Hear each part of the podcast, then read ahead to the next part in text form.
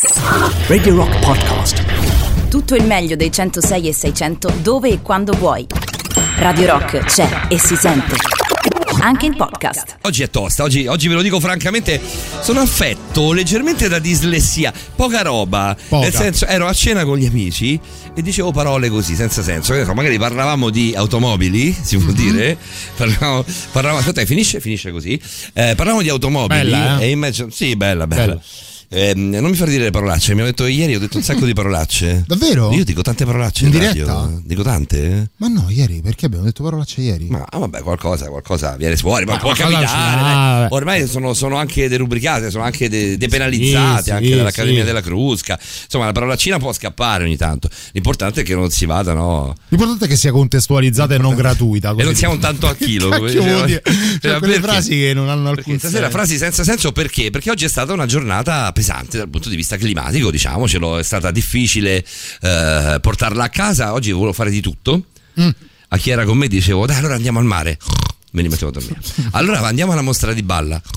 Mi mettevo a dormire. Andiamo, andiamo a fare aperitivo. Poi c'è un nesso eh, tra la mostra di balla e il mare. No, non c'è nesso assolutamente, ma io sono la persona meno razionale che tu possa incontrare sulla tua strada. Sai che il dubbio dopo cinque anni era venuto? Se ti era venuto il dubbio? Sì, sì. Bene, abbiamo fatto un po' tanto i cazzi nostri, possiamo anche cominciare. Va, Vai. cominciamo.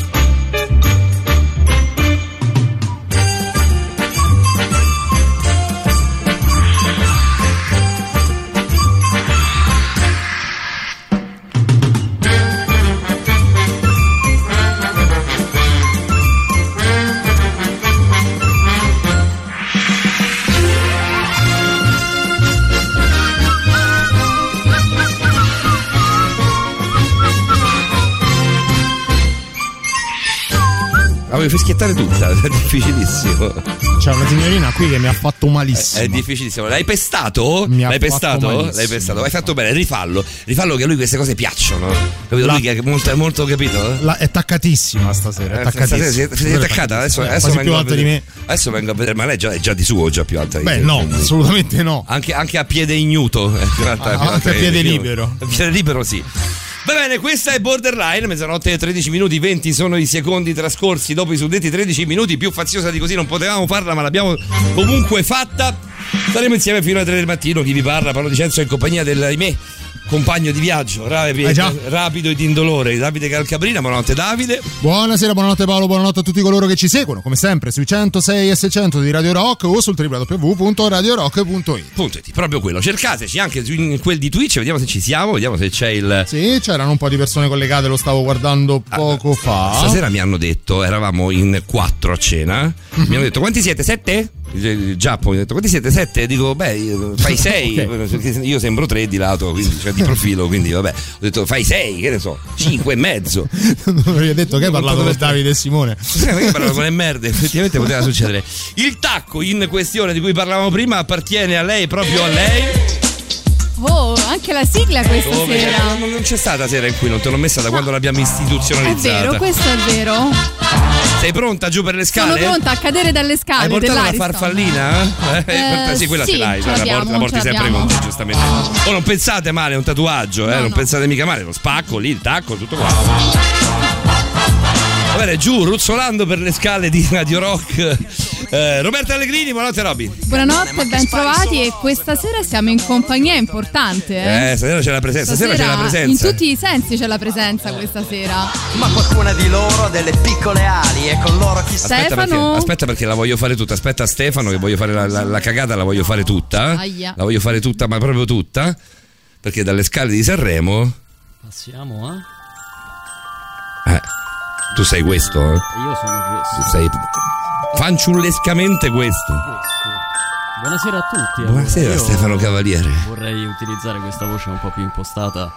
Se no sei darvi- impostato, eh. Sì, per, per darvi il benvenuto a questa nuova serata di Borderline, la cui grafica, pensate un po', è stata rinnovata, rinnovata dal sottoscritto. Perché a me non le dite queste cose? Perché è pensavo successo poche ore prima della, della diretta, non stavamo insieme, per cui non l'hai saputo. Tu sai che io su, su Instagram posto sempre Eh, un'immagine. ormai, ormai è ora- dopo, dopo Tani di ieri hai fatto Tani il salto, ieri ha fatto, hai i numeri, fatto ma non io, fuoco. ha fatto lei dei numeri Brava, clamorosi. brava, brava. Eh, brava, bravissima. Salutiamo ancora Dani Rodriguez che abbiamo avuto ieri ospite a Speakers Corner. No, ti dicevo che come tutte le sere, prima di Borderline, io pubblico una foto che in qualche modo Sia eh, evocativa? per quello che riguarda il tema che andremo a trattare. Questa Eh, sera è la serata dell'occulto. Nel parlare con Stefano per quanto riguarda il, tre- il tema, si è proposto di farla lui, di realizzarla lui. E ha fatto un capolavoro, cioè io mi sforzo tanto, faccio una gran fatica. Lui con un Vero? secondo ha tirato fuori, ha tirato fuori 50 un Picasso. dopo. Ha tirato Come, fuori- 50 prendi? euro dopo. Dopo, dopo, dopo. Però l'ho avvisato, sono stato bravo. Io ho detto: Guarda, Stefano, se la fai bene, sappi che poi le farai tutte l'anno prossimo. Stefano, detto- ma perché ti devi detto, in queste Guarda, l'ho fatta in un secondo. Eh. Considera, considerati che ti sei aggiudicato il ruolo di grafico ufficiale di Borderline per tutta Eh. la prossima stagione. Va bene, Stefano Cavaliere con noi dopo Patrick, prima di Francesco Di Fante, in mezzo ci sarà Roberta Allegrini. Non so come vi siete organizzati, so che fate una cosa fighissima, stasera non anticipiamo nulla. Adesso andiamo a chiamare il nostro mental coach, il nostro Patrick von Brook. Vi ricordiamo ovviamente prima i contatti per intervenire qui con noi: 3899 106 e 600. Qualora vogliate scriverci su WhatsApp, su Telegram, su Signal, oppure se volete interagire con noi anche visivamente, anche ehm, ci mettiamo proprio a favore di camera. Dai, facciamolo tutti e tre. Dai, Ciao, forza, su. Twitcherini. Ciao Twitcherini, eh, insomma, Twitcherini, Twitcherini, non lo so brutta. se è giovanile o semplicemente No, orribile. Ciao Twitchers. Twitchers. Ciao Twitchers. Eh, salutiamo tutti i ragazzi che ci guardano su- e ci ascoltano anche su Twitch attraverso l'applicazione Twitch cercandolo eh, con l'hashtag Radio Rock, cercando noi proprio noi con l'hashtag Radio Rock. Va bene, siamo dati tanto, siamo detti tanto, ma non abbastanza perché tra poco appunto parleremo di occulto. Ehm, eh, andiamo a chiamare Patrick? Sì, sì, Cominciamo cominciamo con- dal nostro mental coach. Cominciamo con un Dai. pezzo del Blasco stasera? eh? Ah, vabbè. Uh, Questo era un pezzone. È passata un po' inosservata eh, questa stupido hotel. In realtà- proprio l'album in realtà non ha L'album, ricevuto tantissimo. tantissimo. Un pezzo di grande ricerca questo. Title track questo. Eh, title track. Ora che sono, ora che sono qui, in questo stupido, stupido hotel, e non sei qui con me. Tutto mi sembra inutile, tutto mi sembra com'è. Farmi la barba uccidere che differenza c'è? Mm. Hai già pronto il piano di recupero? Io vado preso, vado preso e hai sempre ragione tu. Per il mio limite. Stare solo vivere insieme a me.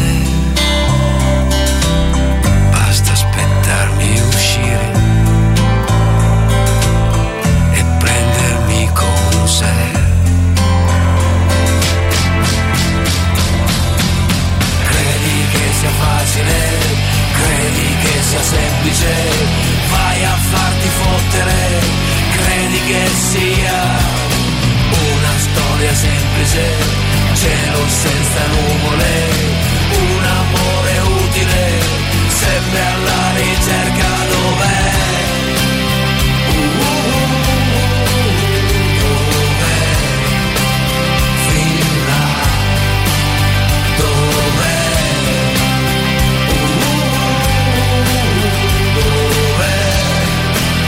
Questa felicità?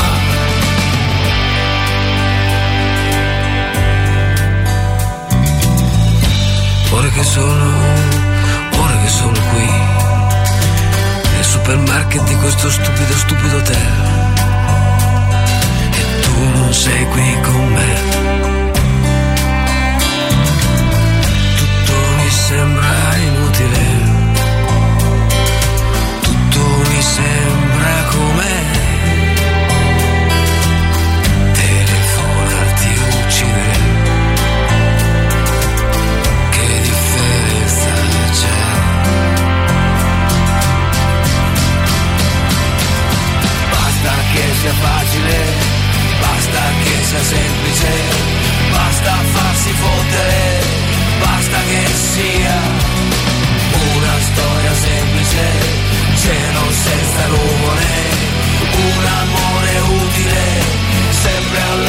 Angelica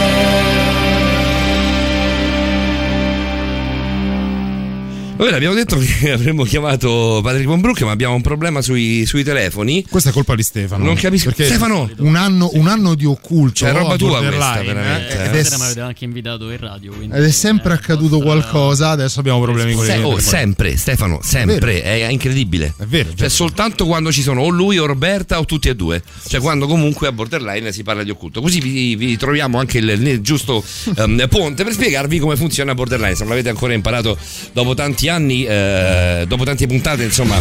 Beh, un po' Siete un po' È siete un po' vostra. Però va bene, ve lo raccontiamo lo stesso. Borderline è una trasmissione semplice, fresca, solare, estiva, Solare, estiva. perché no? Estiva non solo, anche invernale. Una quattro stagioni. Una quattro quattro stagioni, stagioni, una di quattro trasmissione. Una bella trasmissione, un bel format. Quattro argomenti quattro. 4 argomenti 4 che palle però sempre gli stessi E argomenti invece, no, mica invece no. tanto Innanzitutto eh, invece perché gli esperti tanto. di cui ne parlano ogni settimana, ogni domenica notte sono di primissimo livello. E E vero, poi perché tra di loro si intersecano e così come lo fanno tra di loro lo fanno anche con l'attualità che riguarda un pochino tutti noi. Quali sono questi quattro argomenti Beh, Paolo? durante, quest'anno abbiamo parlato tantissimo di eh, occulto con, con Stefano e con la nostra Roberta, abbiamo raccontato tante tante storie, Ehm, eh, abbiamo raccontato, abbiamo parlato anche di sesso con la nostra eh, dottoressa Rosa Maria Spina, abbiamo parlato di crime con Liliana Montereale che non verrà a trovarci, mi sembra di aver capito. Da quello che ho No. capito no, però ma- magari E, eh, non verrà ecco. neanche il nostro prof Alessandro Brunesti che si è occupato durante gli ultimi 11 mesi di 10, 11, 11 mesi? Eh sì, Di- abbiamo di- inizi- beh sì, no, di- abbiamo iniziato fine settembre. fine settembre, una decina di mesi,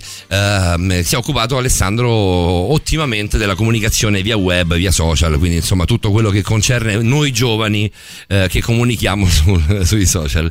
Credo che abbiamo a recuperato... sostenere il tutto due opinionisti fissi, due amici, soprattutto due personalità note ai più come Patrick Von Broek e Francesco Di Fant. Pensa uno che in uno- qualità di mental coach, l'altro in qualità di esperto del linguaggio del corpo. Pensa che culo, tante volte uno di questi due è con noi. Tiriamo a sorte? Francesco ci sei? No, quindi ci No. sarà Patrick probabilmente. Buonanotte Patrick von Brook. Buonanotte, ciao Paolo, ciao Davide. Buonanotte, signor Frivolo. Ciao Patrick, era una burla, ci hai sentito come burlavamo? Ah, burlavamo. Oh, come Sì, invece burliamo. ho pensato addirittura, vedi, siamo in due questa sera, quindi ok, ottimo, ottimizziamo i tempi ulteriormente. Ci sarà anche Francesco dopo. eh, C'è anche, anche Stefano con noi in, eh, in diretta. Questa sera è da, da- da subito, non come l'altra sera che, che abbiamo potuto recuperare dopo la, sua- la- la fine della sua L'ultimo giorno di scuola di Iden sulla nostra radio gemella su NSL. Eh, Stefano Cavaliere è qui con noi, caro Patrick. Avete tutti degli argomenti fighissimi, stasera veramente pro- proprio tanto. A cominciare da te, cominciamo con te, caro il mio frivolo. Allora, intanto ciao Stefano. Allora, eh, la cosa di cui parlo questa sera è una cosa molto importante, eh, di cui, eh, diciamo, la- anzi di cui no, alla quale si pensa abbastanza poco, ovvero la visualizzazione. La visualizzazione è una tecnica... L'abbiamo incontrata già. Patrick, vero? L'abbiamo già incontrata un Sì. paio di occasioni. eh. tanto tanto tempo fa, tanto tanto tempo fa ne abbiamo parlato e la visualizzazione secondo me è, e non solo secondo me, uno degli elementi più importanti nell'ambito del raggiungimento dei nostri obiettivi. Chi ha visto per esempio il film Rush, quello che parla di eh, Sì. Niki Lauda e James Hunt, pilota di Formula 1, una rivalità che soprattutto negli anni 70 era molto importante, eh, ricorderà che a un certo punto del film venne mostrato l'attore che interpretò James Hunt essere seduto all'interno di una scatola con gli occhi chiusi e fare finta di guidare la macchina.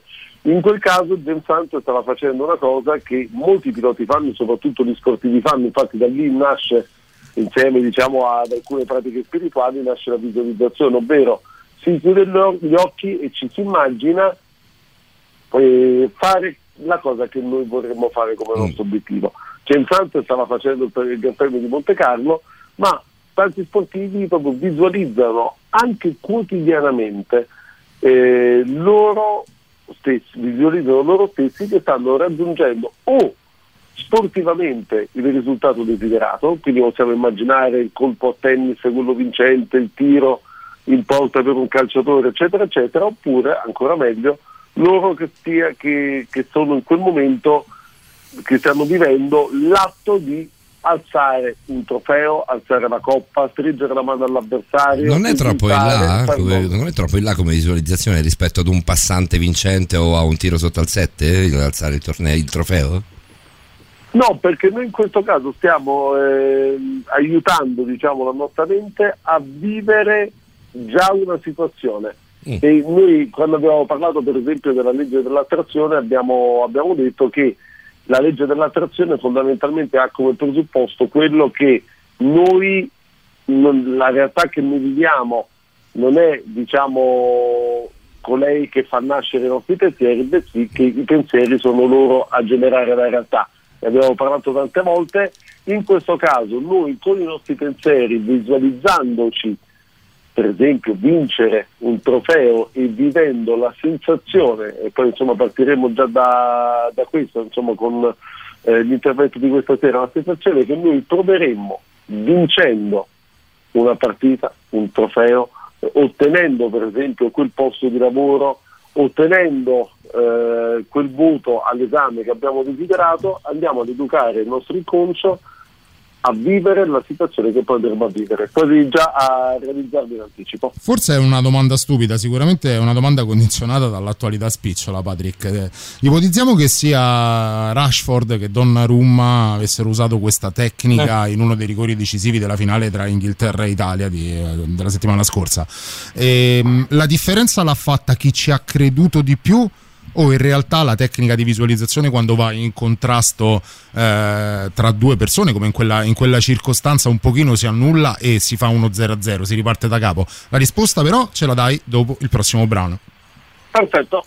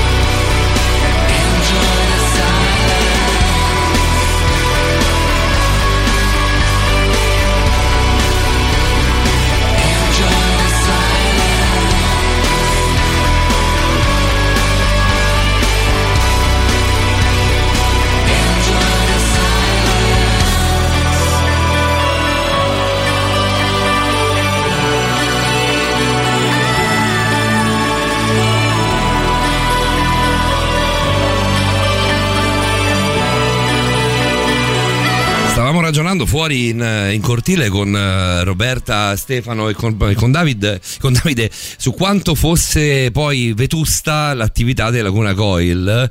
Guarda, Io ricordo, vedere, dai, ricordo. Buff e Sir Francis, gli amici di Metal Massacre che i più anziani di voi ricorderanno, Oh, Stefano quindi non puoi ricordarlo assolutamente, eh, che mi parlavano della Laguna Coil intorno al 2002.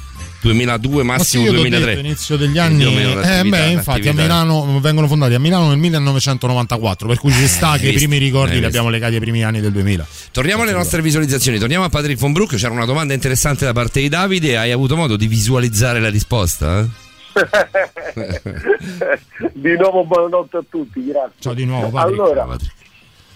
allora, la cosa, eh, ricordiamo la domanda di Davide, si parla di visualizzazioni e Davide ha domandato, ma per esempio finale degli europei, esattamente una settimana fa quest'ora stavamo festeggiando in diretta la Eh vittoria degli azzurri, eh, è stato bravo Donnarumma a per esempio visualizzare prima la parata sul rigore di Rashford oppure ha sbagliato Rashford, ci ha creduto troppo poco, diciamo dov'è la verità. È chiaro che se noi andiamo a visualizzare, per esempio noi che andiamo a vincere un esame o noi che andiamo a vincere la lotteria, per esempio, ma fondamentalmente non ci crediamo, è chiaro che questa visualizzazione difficilmente andrà a buon fine, oppure andrà a buon fine in modo ridotto. Innanzitutto la visualizzazione è una cosa che molte persone ogni tanto sbagliano, chi diciamo studia non attentamente la visualizzazione è che va sempre fatta in prima persona. Non dobbiamo vedere qualcun altro, cioè noi fuori da noi che realizza una cosa, ma è importante visualizzare noi e realizzare quell'obiettivo, quel gesto tecnico, quel, quel lavoro. La cosa poi assolutamente essenziale, essenziale è crederci fino in fondo. Cioè noi dobbiamo avere una fede quasi cieca affinché eh, la visualizzazione abbia successo. E terzo, ma non meno importante, è che comunque noi dobbiamo fare qualche cosa per realizzare questo obiettivo. Cioè se io sogno di eh, vincere appunto la lotteria, vi faccio l'esempio di prima, ma non esco di casa per comprare il biglietto per la lotteria, difficilmente certo. mi cadrà dalla, dalla finestra. Cioè noi dobbiamo anche fare delle azioni che ci avvicinino a quel risultato. Eh, quindi se giochiamo a calcio a livello professionistico dobbiamo farlo, oppure dobbiamo avere anche la fortuna di eh, non essere buttati nella mischia, nel caso poi italiano è stata una fortuna eh, di non essere buttati nella mischia in maniera un po' azzardata come fece Southgate una settimana fa. Quindi ci sono una serie di componenti che sono assolutamente essenziali affinché ciò, affinché ciò avvenga. Patrick, abbiamo degli esempi di obiettivo e visualizzazione corretta da approntare? Cioè, quantomeno a livello strategico e ovviamente iniziale, puoi darci dei suggerimenti proprio di visualizzazione pratica? Sì, allora guarda, mi sono proprio preparato alcune cose da poter fare, per esempio adesso dove tutti quanti hanno un po' più di tempo, quindi eh, approfittare delle vacanze per cominciare a visualizzare il, il proprio, eh, diciamo, il proprio futuro. Innanzitutto partiamo da un presupposto, noi visualizziamo in continuazione. Noi visualizziamo litigi con il partner, attrezzati, cioè, oddio se adesso faccio questa cosa il mio partner si arrabbia e puntualmente si avvera, quindi la profezia che si autorealizza può avvenire anche in positivo. Noi siamo portati a farlo in negativo, quindi innanzitutto cerchiamo di visualizzare degli obiettivi precisi che siano realizzabili, anche se difficili, e cerchiamo di focalizzare la nostra attenzione al netto appunto di ciò che cioè con proprio la forza delle nostre credenze. Quindi facciamo un esempio. Noi ci sentiamo in questo momento soli, ci sentiamo in difficoltà perché per esempio non abbiamo un partner con il quale trascorrere le vacanze. Bene, come vorremmo avere, com'è il nostro partner ideale? Immaginiamoci... Ma che ne so, una, una Valentina Nappi qualsiasi, una Carmen Consoli così spiccia, che ne sappiamo? Una, Carmen Una Scarlett Johansson. una Carmen Consoli facile. citata? No, ma io sono, malato, io sono malato di... No, hai citato Valentina Nappi, Skin, ma Carmen Consoli non lo sapevo. Sono un, Però, un pazzo comunque, malato. per Però Carmen che chiamata, eh? Guarda che Carmel Consoli è tanto, tanto sensuale. A me piace, io penso di, di un concerto di Carmen Consoli, penso parliamo di 25 anni fa, era, i capelli corti, bella come il sole. Ieri, ieri ero, a cena, ero a cena con l'amico Nino Santarelli di, di un'altra Strano che stai a cena. Eh, ero, ero a cena con l'amico Nino Santarelli, ero, ero in giro con l'amico Nino Santarelli di Teleradio Stereo che salutiamo, il direttore del GR di Teleradio Stereo e abbiamo provato a ricostruire quanti concerti abbiamo visto di Carmen Consoli. Sono tanti, Mm. Patrick, ma tanti. Beh, io ripeto, uno, c'era una sola canzone che conoscevo, ma mi piacque tantissimo, era abbastanza rocchettara anche all'epoca. Lei. Mm. Ma ripeto, penso che parliamo di 25 anni fa. Comunque, ecco, facciamo un esempio di, di una redazione. Noi visualizziamo noi stessi litigare con il partner, ci visualizziamo da soli, quando siamo in un momento di particolare tristezza e solitudine facciamo una seria fatica a visualizzarci con un'altra persona. Però cerchiamo di quantomeno di ricordarci anche, di riportare alla mente i momenti in cui noi eravamo felici. Però Patrick su questo ti devo fermare, c'è una novità, in ritardo tra parentesi. Ok. Ci fermiamo, ascoltiamo Devon Albarn e poi torniamo con immensa curiosità a questa storia di Patrick. Tra poco, tra poco. La musica nuova a Radio Rock.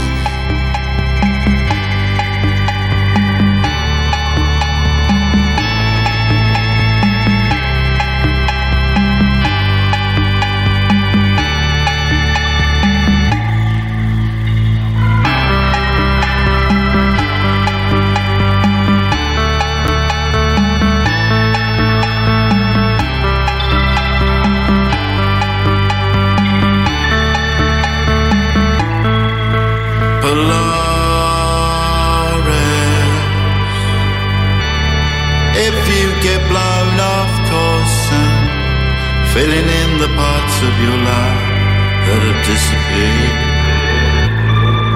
medicating,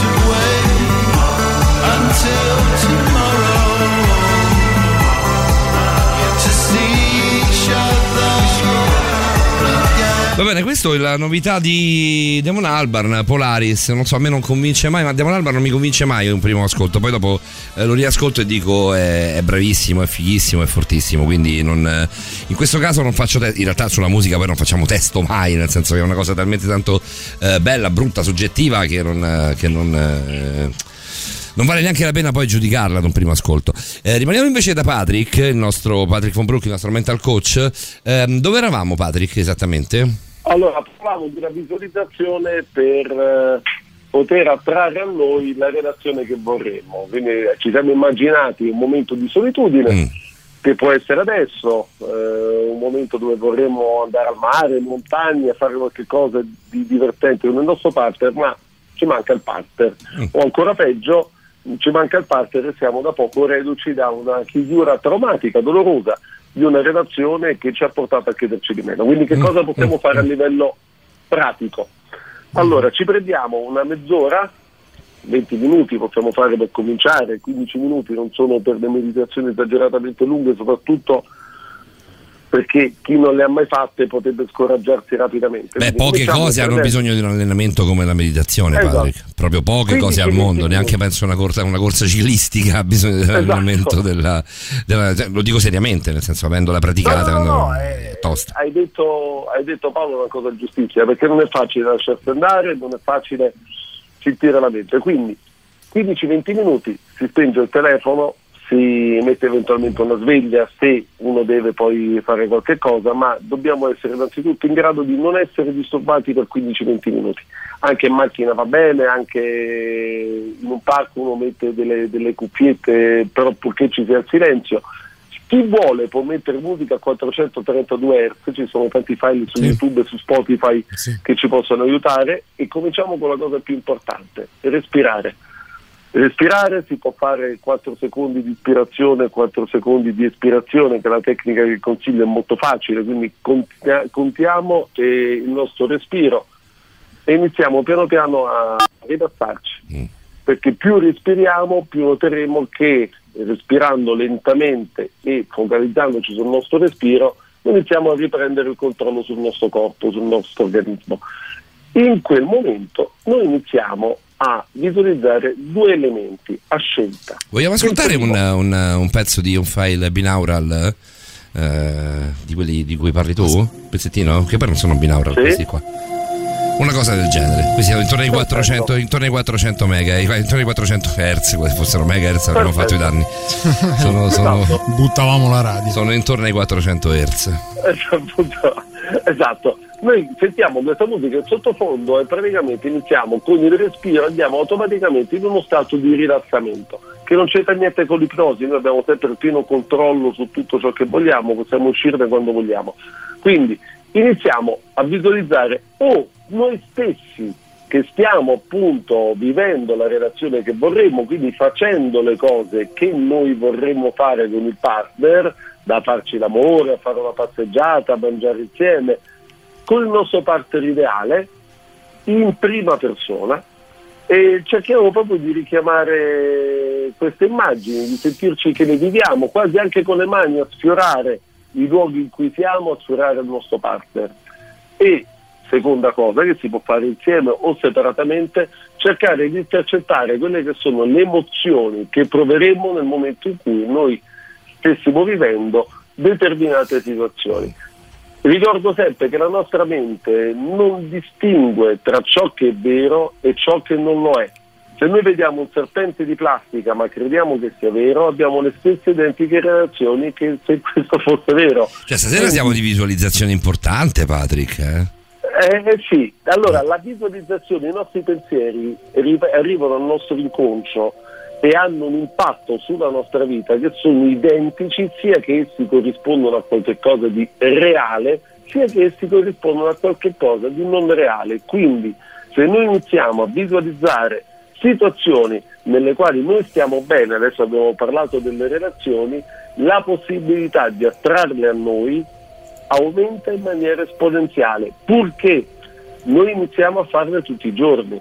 Noi iniziamo a far prevalere i pensieri positivi, le visualizzazioni positive quotidianamente rispetto a quelle negative, perché se facciamo 20 minuti di visualizzazione e poi dopo iniziamo a dire tanta la donna giusta non la troverò mai, Certo, le donne sono tutte sbagliate, io sono troppo brutto, ma te pare che la trovo io una donna così, è chiaro che essendo i nostri pensieri quelli che generano la nostra realtà, ciò andrà a cozzare. Ma se iniziamo a rilassarci, tanto ci fa bene alla salute perché rilassiamo il nostro organismo, la nostra pressione, il nostro respiro, ci fa bene, andiamo nella consapevolezza, ma aumentiamo anche notevolmente in questo caso le possibilità di ottenere la nostra reazione. Attenzione a una cosa, nel 30 secondi arriveranno delle resistenze, arriverà la nostra mente che ci dice guarda te pare che tu non, non otterrai mai una cosa del genere. Bene, questo vuol dire che è norma- questo significa che stiamo meditando nella direzione giusta perché ogni cambiamento porta con sé la resistenza di una parte del nostro cervello che non vuole morire e quindi stando per morire essa batterà un po' i piedi. Quindi è assolutamente normale e bisogna andare avanti. Ti posso dire una cosa, Von Brook? Secondo me hai fatto uno dei migliori talk da quando sei qui, te lo dico proprio, proprio tranquillamente. Sono, piaciuto sono un botto.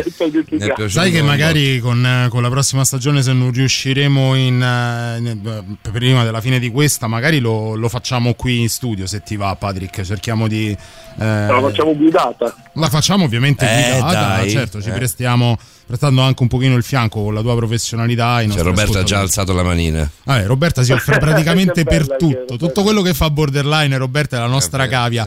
Patrick, c'è il super classico, è come se, come se fosse una novità. T'ha detto bene anche Ha stavolta. detto bene, bene. Radio Rock. Super classico.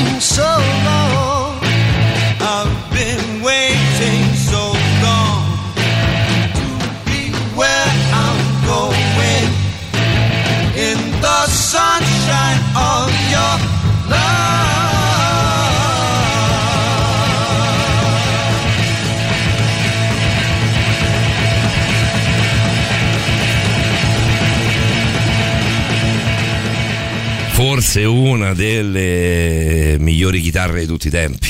Forse una delle migliori chitarre di tutti i tempi. Sai, Quella stavo di Cream. vedendo, stavo vedendo Sì, l'anno. Stavo vedendo Io ti, dico, io ti dico dubbi. 71. Mm, dai, ci sei andato vicino, è un errore accettabile. Mille- Dai. 1967. 7? 67. Però, però, però. Io stavo cercando anche. Disraeli no, Gears l'album. No, vabbè, sono. Eh beh, vabbè. eh. Mille- 2 novembre 1967. Ehm, non facciamo in tempo a darvi una spiegazione, però andatevela a cercare perché secondo me è molto interessante. Con noi l'amico Patrick von Broek, eh, eravamo alla visualizzazione eh, e alla, medaglia- e, e alla mm, eh, meditazione che potremmo provare a eh, fare anche ed è guidata l'anno prossimo in studio ehm, eh, proprio qui con, con Roberta che si presta alle tue, eh, alle tue imposizioni, alle tue imposizioni, le tue- ma con le mani, Patrick? No, No, soltanto con le parole Che e con la musica. scasella, sa Paolo, ma No, perché no? Assolutamente sì, no, la meditazione guidata si fa anche con le mani. La meditazione guidata, Patrick mi darà ragione, si fa anche con le mani, cioè anche con il contatto fisico. Assolutamente, io facevo un tipo di meditazione dove, dove lentamente mi abbandonavo, mi abbandonavano in realtà eh, tenendomi le mani con occhi chiusi, messi in una posizione abbastanza particolare, lentamente le mani si lasciavano e eri in uno stato meditativo abbastanza profondo, insomma. in un centro massaggi Guarda, la faceva. esiste- Sì, cinese. Poi qualcos'altro? non lo so.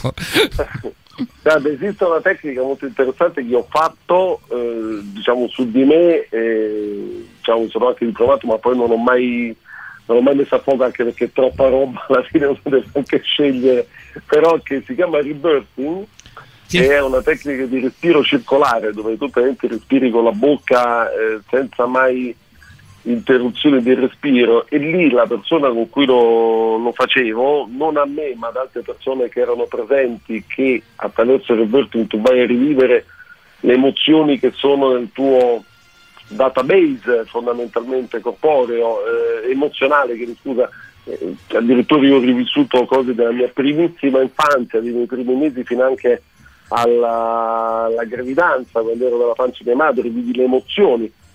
E, per- e c'erano alcune persone che facevano più fatica e queste venivano effettivamente prese per mano. Eh, cioè si prendeva la mano di questa persona perché c'è paura di lasciarsi andare, questo dovuto da traumi grandi e piccoli che si sono vissuti. Io personalmente però questo non, non lo faccio con le persone che porto a, a rilassamento. Patrick, un consiglio che posso sentirmi di dare, se me lo concedi, a chiunque voglia provare a fare questo metodo meditativo della visualizzazione, di avvalersi di due pietre particolari, un cristallo di rocca e un'ametista, che servono rispettivamente per pulire le energie e per aiutare proprio lo sviluppo della, della mente e dell'apertura verso il nuovo. Guarda, mm, è un consiglio ottimo, eh, Robby. eh, un io non lavoro con le pietre, ma so che le pietre hanno un grande valore, quindi eh, non l'ho mai sperimentato fino in fondo, ma assolutamente sì.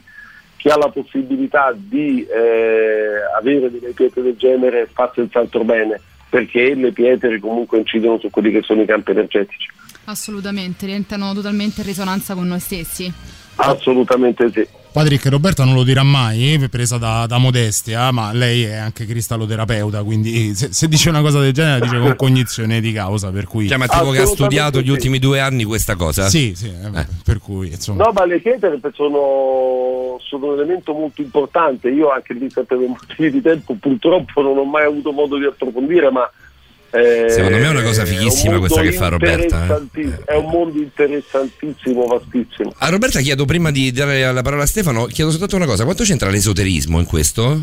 Ehm, volendo farcelo entrare, ce lo possiamo fare entrare. No, io invece tenderei ad allontanarlo Però il più io personalmente rimanere- lo terrei lontano perché secondo me è più una questione di atomi.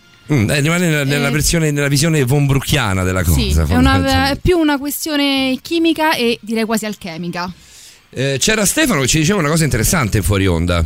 Sì, io pensavo che comunque sia c'è un collegamento molto forte tra eh, quello di cui parleremo anche stasera, insomma, gli oggetti, oggetti che sono carichi in maniera sia positiva che negativa, Questo è un argomento fighissimo eh, di Stefano. con la psicometria. Quindi il contatto che si può avere arrivando ad uno stato di coscienza, diciamo, più, più elevato e di meditazione anche più profondo e mettersi in contatto con quelle che sono state per così dire, le vite di quell'oggetto. Quindi chi l'ha posseduto, che- che- di, che di quali energie si è caricato e così via. E, e questo penso, io non so Patrick, mh, diciamo rispetto a questo tipo di, di pratica, perché eh, se vogliamo è anche una pratica collegata alla meditazione, se eh, il contatto in questo caso ha un significato più importante anche nel, nel tipo di attività che svolgi tu e nella visualizzazione anche di quello di cui parlavamo poc'anzi, insomma. Cioè la visualizzazione è legata alle energie. alle energie, eh, sì. Ma allora, innanzitutto allora, sull'energia è un, um, è un elemento secondo me molto interessante perché eh, come gli oggetti piccoli o o grandi, anche per esempio le case, i luoghi hanno una loro energia. Quindi assolutamente sì. E noi abbiamo, e noi l'ho detto tante volte nel corso degli interventi di questa stagione, noi siamo energia, ognuno di noi e ognuno di noi ehm, emana, emette de- de- dei campi energetici che possono essere diversissimi anche da un momento all'altro. Noi possiamo essere un'energia buona che eh, attrae a noi cose belle, persone, soldi, eh, eccetera, in alcuni momenti e magari un momento dopo diventiamo energia negativa perché abbiamo rivissuto, ripensato a qualche cosa di brutto che eh, può diciamo, entrare nel nostro campo energetico e allontanare tutte le cose. Ah, In tal senso, adesso non so se rispondo in questo modo Stefano alla tua domanda, e essere in, in un campo energetico con persone che non ci fanno bene nell'ambito di una visualizzazione eh, o con oggetti che eh, hanno in sé una carica negativa per noi, perché l'energia è sempre comunque individuale, le persone negative non sono negative in assoluto, ma lo possono essere per alcune persone, questo chiaramente può eh, limitare o addirittura annullare l'effetto di una visualizzazione perché è inquinato dalle energie negative che per noi ha quella persona o quell'oggetto. Fermo lì, Patrick, fermo lì.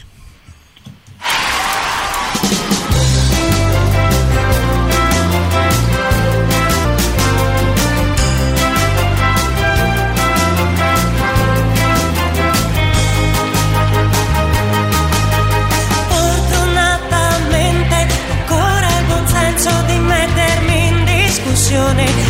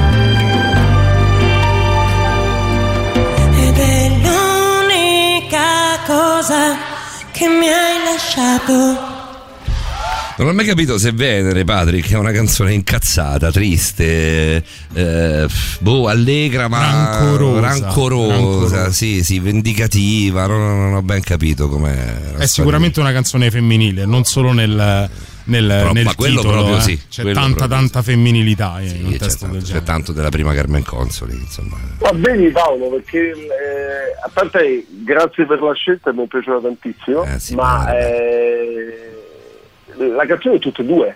Cioè, Vero? La cosa bella è proprio quello, perché sono tutte e due secondo me parti integranti come l'energia, così mi rilaccio a quello che abbiamo detto immediatamente prima del brano, eh, di quello che possiamo vivere noi. E noi siamo come lo yin e lo yang, conteniamo cose meravigliose ma anche delle cose brutte.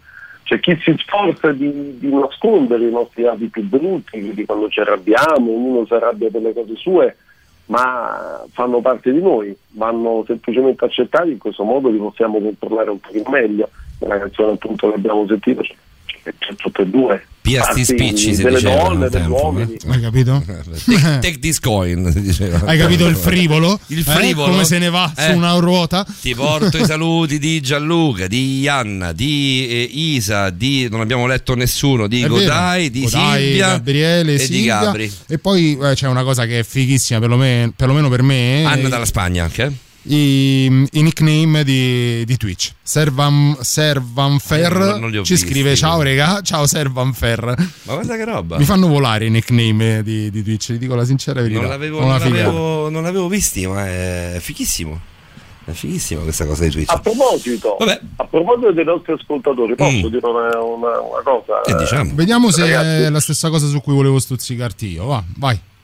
Allora, prima che mi stuzzichi, perché prima che da te è sempre fatto con piacere. Oh, ma, oh, oh, eh, oh, mettetevi in fila, eh. e rosico subito, eh.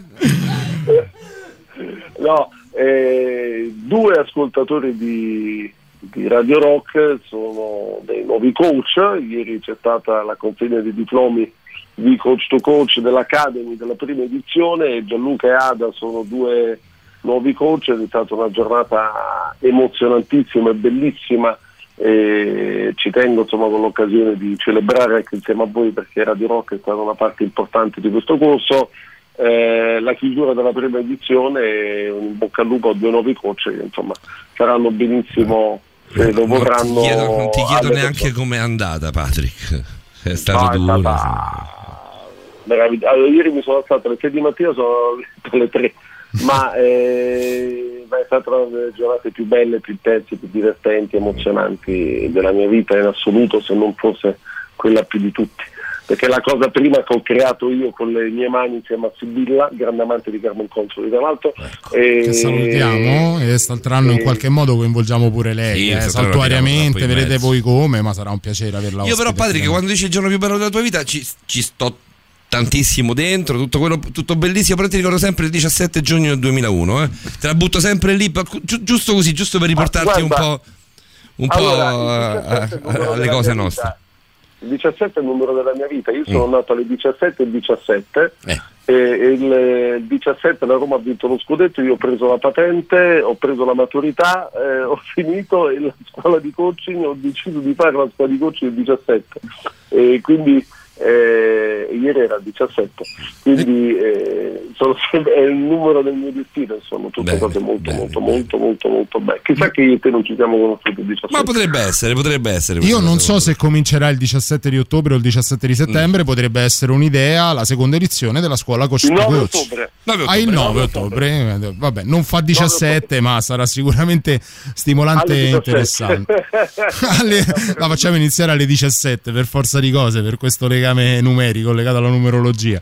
Cioè, È pazzesca come cosa. Poi non ci penso mai, cioè, ci penso a cose avvenute. Essere- Sì, Padri, sette giorni. Sette giorni. Sette giorni. Sette. Grazie Patrick. Ciao Patrick. A voi. A Ciao, domenica ciao. prossima. A domenica prossima. Salutiamo Ciao. l'amico Patrick von Brook. Buonanotte, buonanotte Patrick. Novità in nettissimo ritardo, ma può capitare. E poi tutto Stefano, tutta Roberta. E poi tutta roba da cagarsi sotto E poi- male, è detta ragazzi. così, effettivamente. Proprio- esatto. io la metto sua proprio valenza, così. Dai. effettivamente. Dai. a tra poco. Ah, i Dead Daisies ci sono? Questa è buona, questa è buona. nuova a Radio Rock.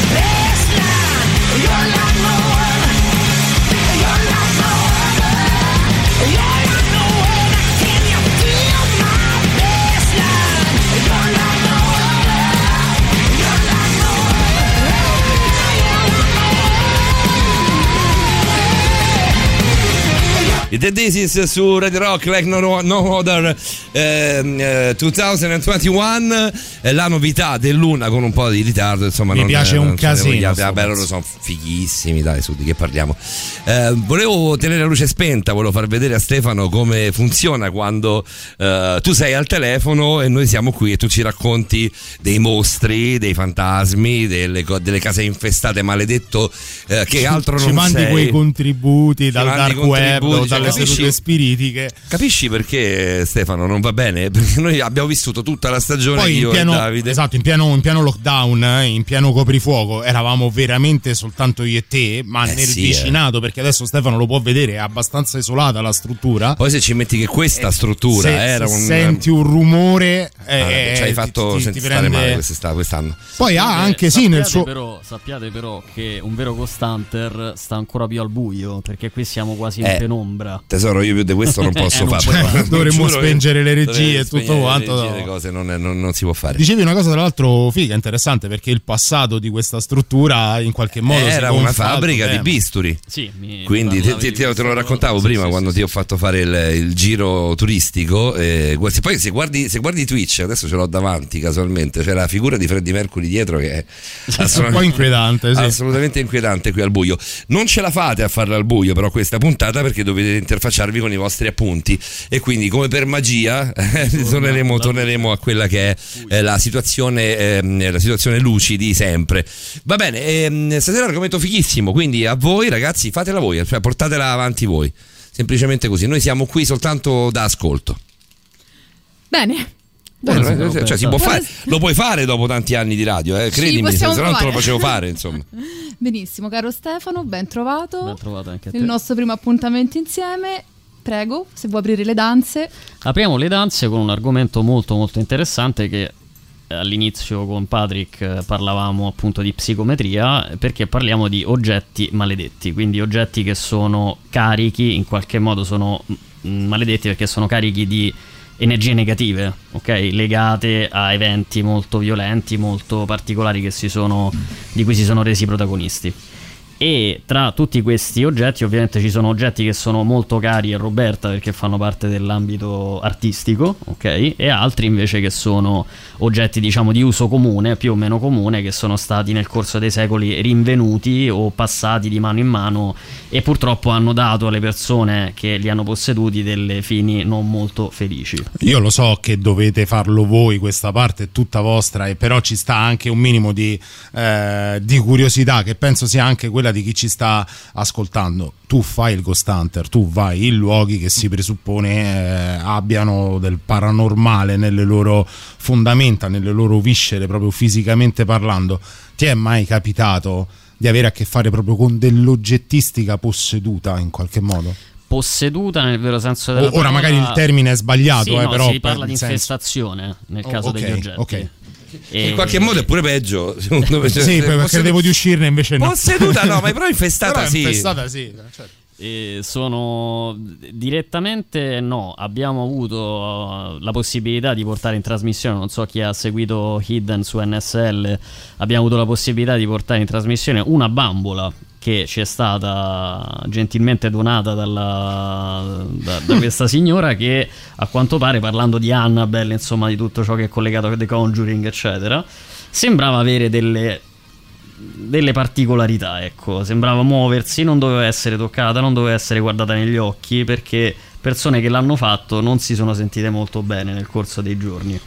Io non voglio guardare la faccia di Paolo Dicenzo, ma la immagino in questo momento è uscito anche dalle telecamere, e- si è messo in una e hai provato qualcosa o pensi Io sia tu sei molto sincero sotto questo punto di vista assolutamente sì. non hai problemi a parlare di- semplicemente di suggestione Assolutamente. in quel assolutamente. Io ho avuto, nel caso di questa bambola, devo essere sincero, no. Però mi è capitato nel corso di altre indagini che abbiamo svolto in castelli, in particolare in un castello, eh, in cui alcuni oggetti che erano stati raccolti nel corso del tempo, che erano di periodo medievale più o meno, eh, breviari soprattutto, sembrava, uno in particolare poi abbiamo scoperto che era stato esor- eh, usato per un esorcismo, che davano una sensazione di repulsione quasi, quindi non si riusciva ad avvicinarsi troppo all'oggetto perché è un fastidio fisico o è un malessere? È un malessere che mh, allora chi ha ehm, diciamo un po' di conoscenza sui chakra ok. Eh, sa che noi abbiamo il, punto, il cosiddetto punto ara che si, si trova alla base del- dell'ombelico praticamente quindi vicino al pube e da questa parte praticamente si irradia la forza vitale. Quando veniamo in contatto con questi oggetti molto spesso eh, alcuni di questi chakra a partire dal, dall'oara si bloccano. E c'è un'inversione dell'energia. A me fa paura solo a sentirtene parlare cioè è figo C'è eh. uno quasi che scambio- vorrei provarlo però uno fa scontro paura di energie uno scontro di energie che produce un, uh, una forma di malessere che è sia fisico che spirituale se vogliamo Io non posso promettervi che non vi interromperò ancora, però, però dovrete venire, dovrete venire assolutamente Eh, lo sai, io aspetto solo che Sì, ricominci. Se- aspettiamo se- solo il biglietto, sì. tanto l'invito. Se Eh, non mi chiami ti vengo a cercare Beh, con, sì, con nulla di posseduto o, o Io mi domando, mi domando quanto ci sia di, di suggestione nel fatto di, di avere un prontuario, un libro. Ecco, sulla bambola non ne voglio neanche parlare, sono cose vostre, tenetevele per voi, per me va bene così. Ma quanto ci sia di suggestione, nel senso, cioè, eh, beh, beh, perché un libro deve, deve darti una sensazione del genere, debba darla a tutti quelli che lo guardano, lo toccano, lo avvicinano? Potrebbe essere che sia un'autosuggestione rispetto, cioè parte uno e tutti gli altri appresso? Beh, se parti dal presupposto, noi per esempio quell'oggetto non sapevamo affatto che fosse stato utilizzato per un esorcismo. Ah, ecco, questo è diverso, questo è diverso. a tutti delle sensazioni particolari. Io credo non si parli di suggestione. Ma meno male che ci dobbiamo fermare. Vero? Meno male che ci dobbiamo fermare. Guarda, già, già Stefano, già ho sei, paura di quello che sta cercando Roberto su YouTube. già sei partito male male Stefano, te lo dico. Già sei partito male male, ma molto male. Va bene, eh, arriva dalla regia automatica la salvezza per quanto riguarda la musica. Loro sono, li conoscete, li conosciamo benissimo. Il muro del canto e questa è La vita è uno dei miei pezzi preferiti del mondo. È primavera, il mondo sembra essere migliore. Noi siamo ancora belli e se volemo bene. Tu ridi sogni questa vita te la bevi. Tutta in sorso senza manco ripiaffiato. E non t'accorgi che ce levano i panni. Con quel sorriso finto che è tutto un programma. Quasi non senti come passano quest'anni. Senza sorprese, senza mai guardare le stelle. E chi ci ha fatto torto te lo sei scordato. E te ricordi solo chi te vuole bene. La vita è una, c'è ragione e non conviene. Campa col sangue, amaro queste quattro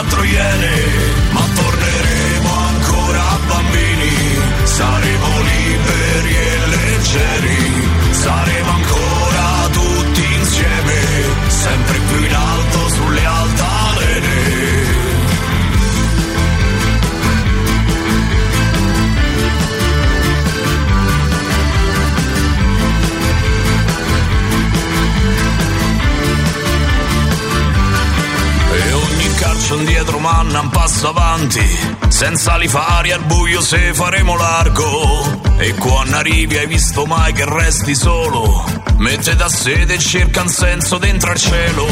Capocciarta e col coltello in mezzo ai denti Se famo forza col sorriso dei perdenti. Se è fatto duro il gioco prima di iniziarlo Dura una vita e non c'è modo di fermarlo. Dentro al mistero muto di cielo nero Io riconosco l'occhi di chi me va bene. La vita è una, c'è ragione non conviene. Campa col sangue, amaro queste quattro iene. Ma torneremo ancora bambini.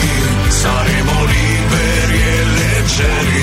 Saremo ancora tutti insieme. Sempre più in alto sulle altalene Esploderanno i nostri destini. Saremo liberi leggeri Saremo ancora tutti insieme Sempre più in alto sulle altalene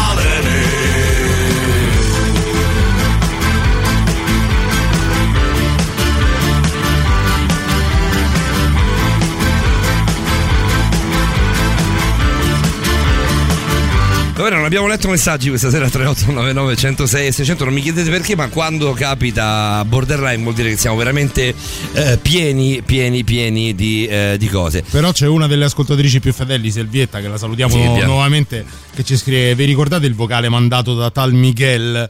Che Oh, si- mamma mia! Lei si ricorda addirittura il nome, a me era, beh, era completamente passato di me. madre, che all'inizio era inquietantissimo, sembrava tipo un serial killer. Non era un vocale, Silvia, era un video. Vi- Erano vabbè, però tutta una lei giustamente ne Certo, certo, fruiva certo. della parte vocale. Erano una serie di video che arrivarono, Stefano, ma tipo 6, 7, 8, Sì, sì, tanti sì, comunque, sì. anche piuttosto lunghetti. Ehm, che arrivavano scaglionati e c'era questo, questa, questo telefono in soggettiva eh, come fosse una Steadicam per farti capire eh, che Sì, riprendeva alla Blair Witch Project. proprio alla Blair, alla Blair Witch Project da un numero eh, in America, quindi da un, da un più uno, da uno 001. Nessuno parlava, nessuno suonava, nessuno cantava. che era una specie di sottoscala. Ed era una specie di scantinato, sì, inquadrava di- tantissimo di- delle di serrature. delle por- sai quelle porte proprio da film horror che hanno un sacco di serrature, quasi ad essere troppe da, rompe- da, Sì. da- da infastidirti alla vista, no? Sì, si sentiva tipo ansimare, ci dice Silvia. Antemporale, c'erano due, effettivamente sì. due ragazze che dormivano ma su un materasso buttato a terra. Ah, infatti c'è stato un momento che abbiamo detto lasciamo perdere, non diamogli spaga a sta cosa perché Sì, sì, chissà sì, sì. dove va a questo. non- Che poi avevamo parlato, mai saperlo, avevamo parlato no? recentemente di quel ragazzo vestito da, da Goofy, Sì, no? sì, Da- avevamo di- parlato del Goofy Man, sì, del con Goofy di Man, Jonathan con- Calinto. Sì, Jonathan Calinto con Liliana. cioè fenomeni molto spesso che vengono dalla Darknet sono anche automatizzati molto spesso. Ah sì, ci sono dei bot? Sì, sono dei bot che utilizzano i numeri di telefono delle emittenti, un po' come si faceva con Max Edrom eh, ai Sì, vecchi sì. tempi. Con le- Aiuto, Max la- Edrom, mi In ricordo realtà il nome, questo ragazzo no, lui. perché poi nell'ultimo, Questo nell'ultimo lui no. cantò una, una canzone e disse ciao Italia, cioè lui era veramente uno che si era collegato quindi si tramite era collegato streaming e forse voleva farci pazzo vedere questa era, zona perché poi è uscito in strada ha inquadrato classico vicolo alla San Francisco per, inter- per intenderti con queste Ford che vendono solo in America, no? per il mercato Sì, sì, questi americano. picapponi, queste- Eh, sì. mh, probabilmente in questa maniera lui ci ha fatto entrare nel suo mondo però noi presi dalla puntata dedicata all'occulto da quel tipo di discorso queste inquadrature in soggettiva molto fu assurdo. Ha, ha- dato a noi anche a chi ci seguiva evidentemente uno stato d'angoscia che è stato palpabile per tornare al discorso che facevi anche tu sulla suggestione Io ricordo, suggestione ricordo una serata, eravamo a Teleradio Stereo, se non sbaglio, e c'era questa regia che era particolare perché c'era la- la- il vetro che divideva, noi non ce l'abbiamo, però il vetro che divide come nelle classiche radio, no? come c'è anche NSL, che è la, la radio che poi frequenti tu. Eh, c'era il vetro e un altro vetro dietro, e poi c'era questo corridoio molto lungo, silenzioso, che finiva con ehm, l'attraversamento di un, di un- di un vetro, di un'altra porta a vetri che andava alla, alla, alla macchinetta del caffè, all'area, all'area relax, che- dove finiva poi tutto. E stavamo facendo una puntata con una medium in studio ehm, sulle dame bianche sulle dame bianche quindi per- cioè, puntata anche abbastanza dura dal punto di vista anche della, della presenza in studio ma anche dell'ascolto. Sono arrivati parecchi insulti quella sera cioè parecchi siete delle merde non, cioè, come arrivano poi anche qui. Eh, come è giusto che sia uno dei un- cioè se non fossi io a fare questa trasmissione lo farei mi insulterei mi insulterei e, e ricordo questa, quest'ombra che passò dietro. Io avevo una sorta di specchio perché avevo spe- il vetro che divideva il microfono dalla regia e la- lo- il vetro dietro che divideva la regia dal, dal corridoio. E vidi quest'ombra che passava dietro. Quindi feci il gesto istintivo di buttare le cuffie quasi alla Maurovic, no? Buttare le cuffie e andai a vedere chi fosse passato dietro. Nella radio eravamo una struttura enorme, ma soli. Eravamo io, la medium e quest'altra persona. E, e la- come, vi, come vi dicevo, appunto, il corridoio finiva nel niente, finiva in una, in una porta a vetri che finiva poi nella macchinetta del caffè. E non vidi nessuno. Cioè, io sono convinto, ma sai, sai cosa vuol dire? Non fu autosuggestione, fu proprio convinto che passò qualcuno. Probabilmente è così. Ecco, bene. Probabilmente è strano anche che la medium ti abbia fatto lanciare le Non me l'ha fatto, non ha avuto il tempo Il di tempo reagire, non ha avuto proprio il tempo di materiale, materiale di lei, appunto diceva che avvertiva delle presenze, era abbastanza la signora era abbastanza scossa comunque, più di me in realtà. Te, Sì, te l'ho raccontata poi Davide tant- tantissime volte. Era più scossa di me, c'era un po' più cioè io dicevo "Ma magari è una cazzata della mia mente". E lei invece era abbastanza, poi non so se lo faceva apposta, comunque era Sì, però il abbastanza intagliata. la delle medium comunque le, le induce a una, diciamo, una sintonia più profonda con questa entità. Quindi Tu hai avuto a che, fa- hai avuto a che fare con molti medium? con molti no, eh, con un paio di medium sì. Cioè medium seri intendo, nel senso Sì, che poi sì, ciarlatani sì, ce ne sono quanti vuoi. Ce ne sono tantissimi, adesso ovviamente non, non facciamo i nomi, però comunque certo. abbiamo, abbiamo collaborato anche, anche tramite Hidden con, e durante le nostre indagini con dei medium e devo dire che è, è grazie a una di loro che io mi sono preso una, come si dice a Roma, una zaccagnata sul braccio. Hai preso una zaccagnata? eh? Sì, nel senso un segno eh, che a quanto pare si è visualizzato, si è materializzato sul braccio quando la medium stava, eh, mi stava dicendo cosa stava vedendo in quel momento. Beh, racconta.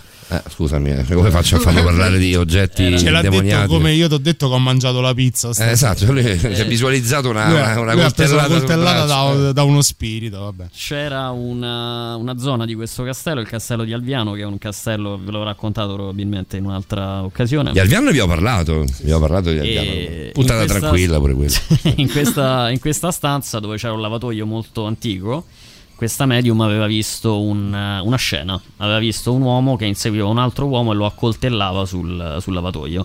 Quindi arrivato sul lavatoio non aveva più via di scampo, era stato accoltellato e ucciso. Noi ovviamente utilizziamo delle strumentazioni scientifiche, quindi avevamo necessità di avere qualcosa di tangibile da poter raccontare. Quindi abbiamo iniziato una sessione VP che per chi non lo sapesse sono registrazioni sonore, quindi di voci dell'aldilà. E si è sentito un no molto forte, quasi un, un grido.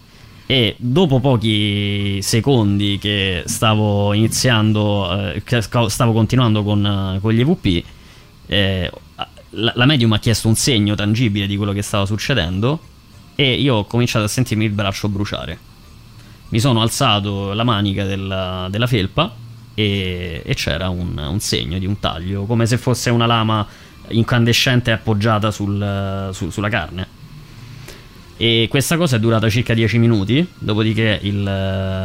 Cioè, tu il per taglio- 10 minuti ti sei sentito bruciare. mi sono sentito bruciare Porca e miseria. vedevo il, il segno che piano piano si diventava sempre più profondo. Era Sì, no, il cosa- do- però il dolore, sai, vedere semplicemente il segno, per No, no, quanto no, possa c'era- impressionarti, c'era un bruciore, non, non era dolore, lancinante, però era un dolore, si sentiva. Insomma, Ma l'hanno visto anche altre persone? c'è la registrazione su YouTube.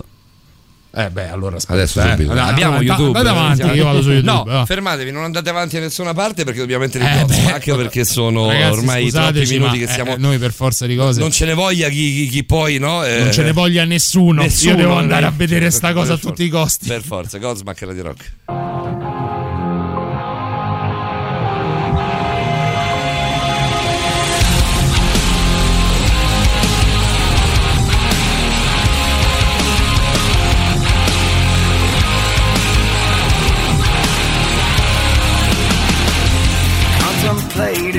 Isolating, and it's stressing me out. Different visions, contradictions. Why won't you let me out? I need a way to separate,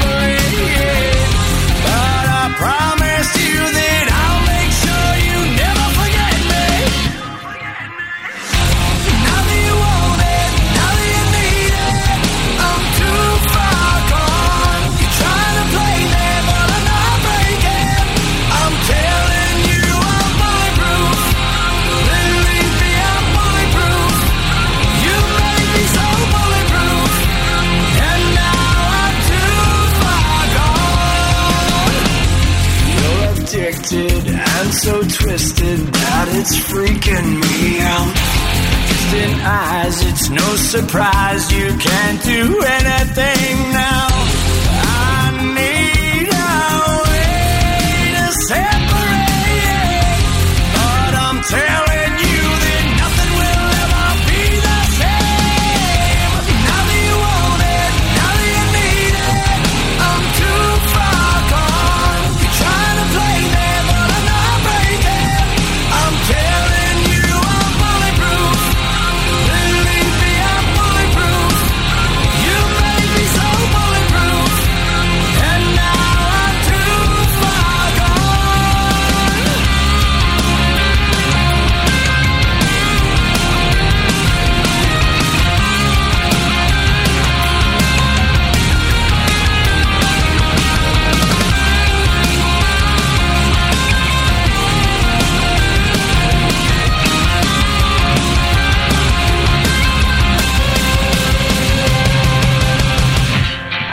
Andate? Cioè, andate via, per favore. Andate via tutti e due. Grazie. No, no, andate via. Basta, basta. Ce lo scrivono anche al 3899 No, no, 106 no, e no, 600. no. Come lo trovo? Lo voglio vedere. No, no, sta? no, no, mi frega niente. Noi- Ma guarda questi come vanno in giro. Voi siete pazzi. Se ci state seguendo su Twitch avete visto anche le varie reazioni mentre trovavamo il, il video effettivamente su YouTube. Cioè, allora, Se aspetta. volete il video, andate sul, se- sul profilo Se volete del- rivedere Paolo Dicenzo Dai, se Fiffo, qualcuno lo vuole vedere su Twitch, ecco, facciamo così. Eh no, perché così lo porti fuori inquadratura. Vabbè, Allora, è un pochino sì. Un pochino Per chi sì. volesse trovare il video, è la pagina di YouTube del GAP Roma. Bisogna cercare Castello di Alviano. Robby, le indicazioni che stai dando sono giustissime, ma tendono a portare fuori dall'ascolto i nostri amici No, perché ascoltatori. senti- senti che cos'è, E li metti scusate. su YouTube, glielo mandiamo e via. Se fosse con la mano sul collo che lo pugnala mi sembra difficile che riesci a tenerlo, Eh, a meno che non sia una forza molto preponderante. Quindi Ma forse colpito anche all'improvviso Ma eravate al buio qui? eh? Totalmente al buio. Sei pazzo. di sorpresa. Beh, Sì, eh, sì. luci a ultravioletto e infrarossi, ma non si vede. Ti fanno ancora più paura, Paolo. Pensa. No, ma io questa, io questa donna me la sogno stanotte, mi fa prendere troppo a male. A lei? se ci devo pensare, immagino che abbia degli altri complici nel tenerlo bloccato. Però non riesco a vederli questi altri complici e quella è l'immagine che ricevo e questo è per ora.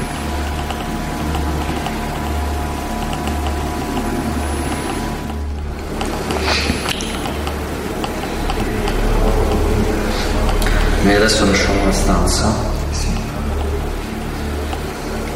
E quindi avete o hai la possibilità di continuare a farti sentire anche quando stiamo lasciando questa stanza, ma Con chi stai parlando?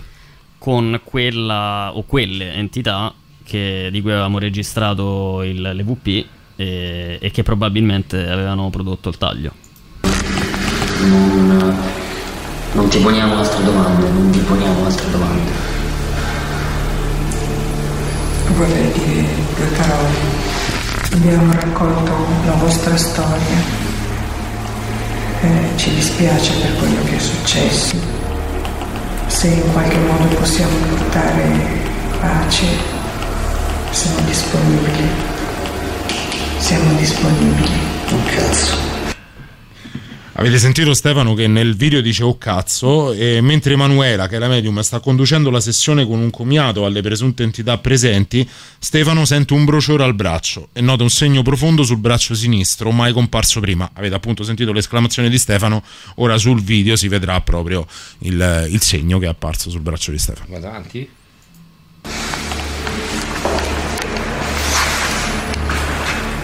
Cos'è? Non ho idea. Un segno? Sì, sembra di sì. L'hai sentito adesso? Ho sentito, sì, ora. c'è proprio eh si vede Ah, È proprio allucinante questa cosa, cavaliere. Cioè, troppo, troppo brutta. Ti chiamo per cognome prende le No, distanze per me te ne devi andare, cioè per me è finita qua, non, non ti voglio mai più vedere. Cioè, nel senso che chiamaci al telefono, quello che vuoi, non è troppo. Eh. C'è un altro graffio qua. Sì, l'ho visto. È bello profondo questo. Sì, è come se fosse un graffio, qualcosa di simile, però non è talmente profondo. Ma ti senti bruciare? Un pochino sì. No, è come se. come se si fosse stretto qualcosa. Ecco così. Si nota proprio, si vede proprio lo spessore. E poi sulla vena, cioè sì, non so se rie- riesce a vedere. Stefano non ti è rimasto più Posso alcun vedere il tuo segno braccio, no? cortesemente? Prego. No, perché in alcuni punti sembra quasi una cicatrice, Sì, esatto. cioè un segno che tende a restare Esatto, nel tempo. molto- era molto profondo e, Eh. e- e tra l'altro la cosa caratteristica era che quando ci sono dei diciamo dei diciamo la, eh, diversi corpi eterici si possono superare da parte di queste, di queste entità quindi è come se qualcosa avesse attraversato il corpo materiale il corpo eterico e fosse arrivato proprio a toccare il fisico Diciamo non a livello corporeo, perché a livello corporeo ce l'hai ben spiegato, il bruciore, il dolore, la ferita stessa, come se fosse una ferita vera e propria, che poi alla fine lo è. Diciamo su altri piani, su altri livelli energetici, cosa hai provato? Dunque, innanzitutto devo essere sincero, un po' di paura, perché è ovvio che ci sia, nel senso Anche quello cazzo non è da te, Esatto, cavaliere. eh, non è da sono te. una persona molto morigerata, possiamo dirlo, e il mio cazzo non è stato fuori luogo, però è vero anche che eh, diciamo è stato eh, improvviso quello, quello che è accaduto dal punto di vista proprio spirituale, se vogliamo, emotivo, c'è stata una prima fase di paura e una seconda fase di mh, totale sorpresa. Eh, certo. Perché eh, oltre ovviamente al dolore fisico, lì per lì, insomma, che, che c'è stato, e anche il pensiero che magari non potesse andare via. Perché Eh, non certo, sapevo esatto. come era arrivato, poteva anche. Ma quindi il tatuaggio che rimanere- hai lì sul braccio non, non- non- non ha. No, perché non- è l'altro. No, no, no, No, no, mi ha fatto vedere il braccio, il braccio Ah, del tatuaggio. Cioè, il punto è proprio quello. Mi sembra di aver capito Sì, più o sì, meno. sì, cioè, hai sì, tatuato sì. sopra una, una Sì, scritta una- kanji. un kanji, esatto, che per traslato vuol dire anche spettro. Ok, ombra, ma vuol dire anche spettro, quindi diciamo. Mm. Quindi qualcosa è rimasto fondamentalmente. Sì, in qualche modo l'ho voluto ricordare, sì. Mm. Hai fatto bene, io su questo sono i tatuaggi. Sui tatuaggi sono assolutamente d'accordo con te. Sono in disaccordo su tutto il resto della tua vita. Della tua vita, profe- vita, sì, della tua vita professionale Professionale. legata a questa cosa qua. Dopo io e te non ci conosciamo, non sappiamo niente l'uno dell'altro, però su questa cosa, permettimi di dissentire. Allora, chi ci dice Mettiamola dove lo posso vedere, lo voglio vedere, è proprio la nottata Lo d'altro, linkiamo, su- lo linkiamo Lo- sulla chat di. Allora, a chi lo vuole di- ce lo di- scrive di e a fine trasmissione noi ve lo linkiamo su- sui vostri contatti. No, ma di- di lo linkiamo sulla, sulla chat di. Twitch, lo facciamo prima? eh? No, perché magari non ci stanno seguendo su Twitch. Ah, anche questo è vero. Ok, per cui il link ve lo giriamo, ma ve lo giriamo a fine trasmissione, così in qualche modo vi teniamo costretti qui all'ascolto di Borderline. Questa questa è una forma altissima di Eh, lo comunicazione. Fermi tutti, c'è la novità, fermi tutti. La musica nuova a Radio Rock.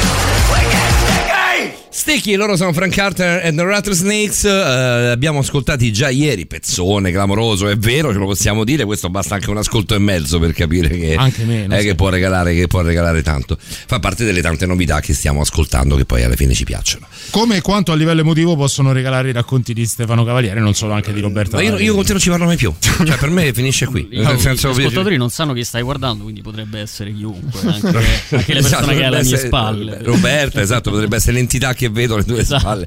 No, scherzo, però è un'esperienza forte. Ma, cioè, il Castello di forte, Alviano molto già di suo no, è, è- è pregno di. eh, di racconti, di storie, di presenze, di, di assenze anche perché no?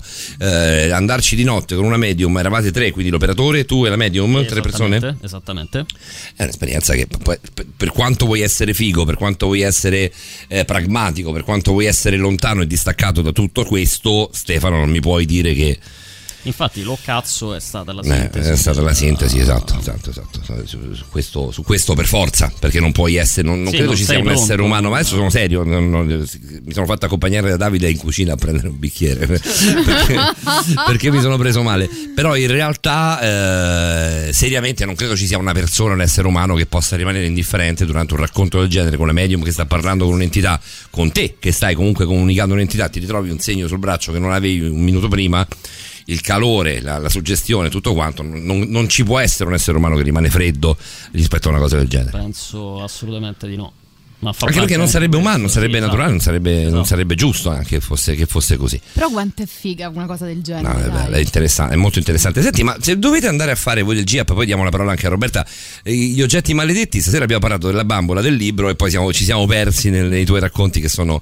Forse Stefano dovrebbe andare a braccio, no? avendo tutte queste esperienze, dovrebbe non, non scrivere nulla e andare a braccio perché non riusciamo mai a portare a casa il tuo, il tuo argomento. Ehm, ehm, per quanto riguarda, cioè, se noi volessimo andare come GIAP, se voi come GIAP voleste fare una, eh, un- una visita, non lo so, al manicomio abbandonato della Bufalotta, dico una stupidaggine, che è un posto che mi ha fatto molta paura vederlo, vederlo di notte. Come dovete fare? Dovete chiedere eh, permessi al comune? dobbiamo chiedere eh, le autorizzazioni.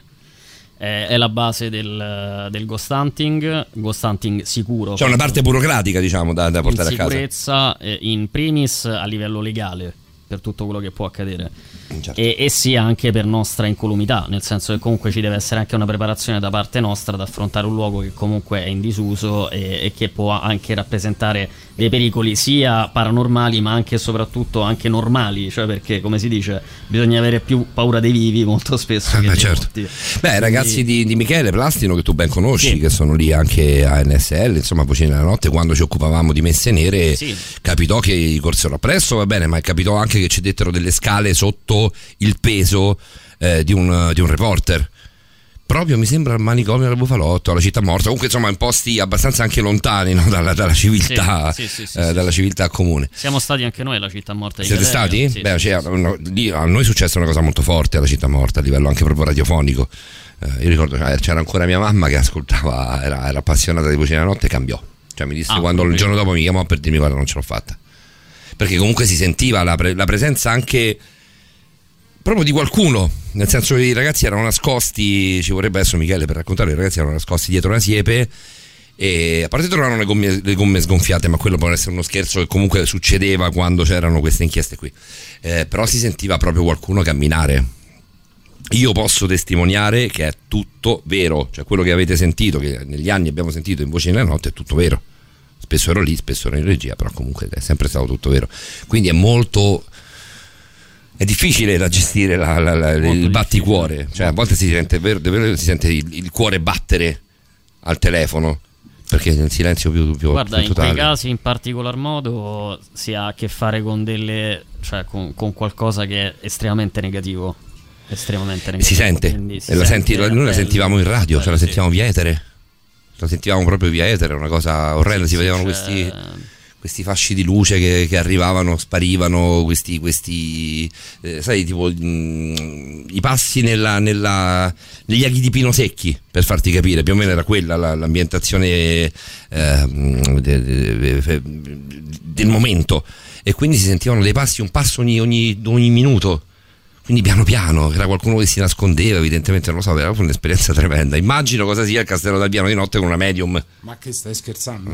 Anche perché poi le, le- medium in generale attirano ancora di più, no? sono un tramite. Eh, medium deriva proprio da quello, è l'essere tramite. Ed essere tramite sono- tra un mondo e l'altro. Sono un tramite così come lo utilizziamo noi per entrare in contatto con quel mondo, quel mondo probabilmente le usa come tramite per entrare in contatto con noi, quindi in qualche modo sono catalizzatrici o catalizzatori di, di certe presenze. Se rifai la stessa, se rifate la stessa esperienza senza la medium?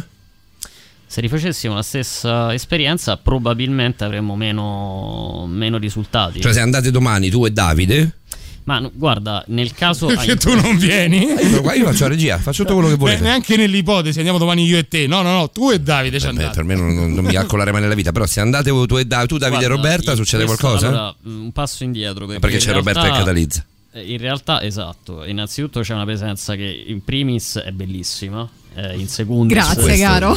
eh, comunque ha delle capacità ovviamente di Sì, sì, Roberta è molto- non- sensitiva non- quindi però si parla di ehm, delle cosiddette presenze residuali cioè Mm. sono del- dei fenomeni che si ripetono nel corso del tempo una sorta di nastro registrato che viene riavvolto ogni volta storicamente e si ripropone a chi sta, chi sta vivendo quel posto in quel momento.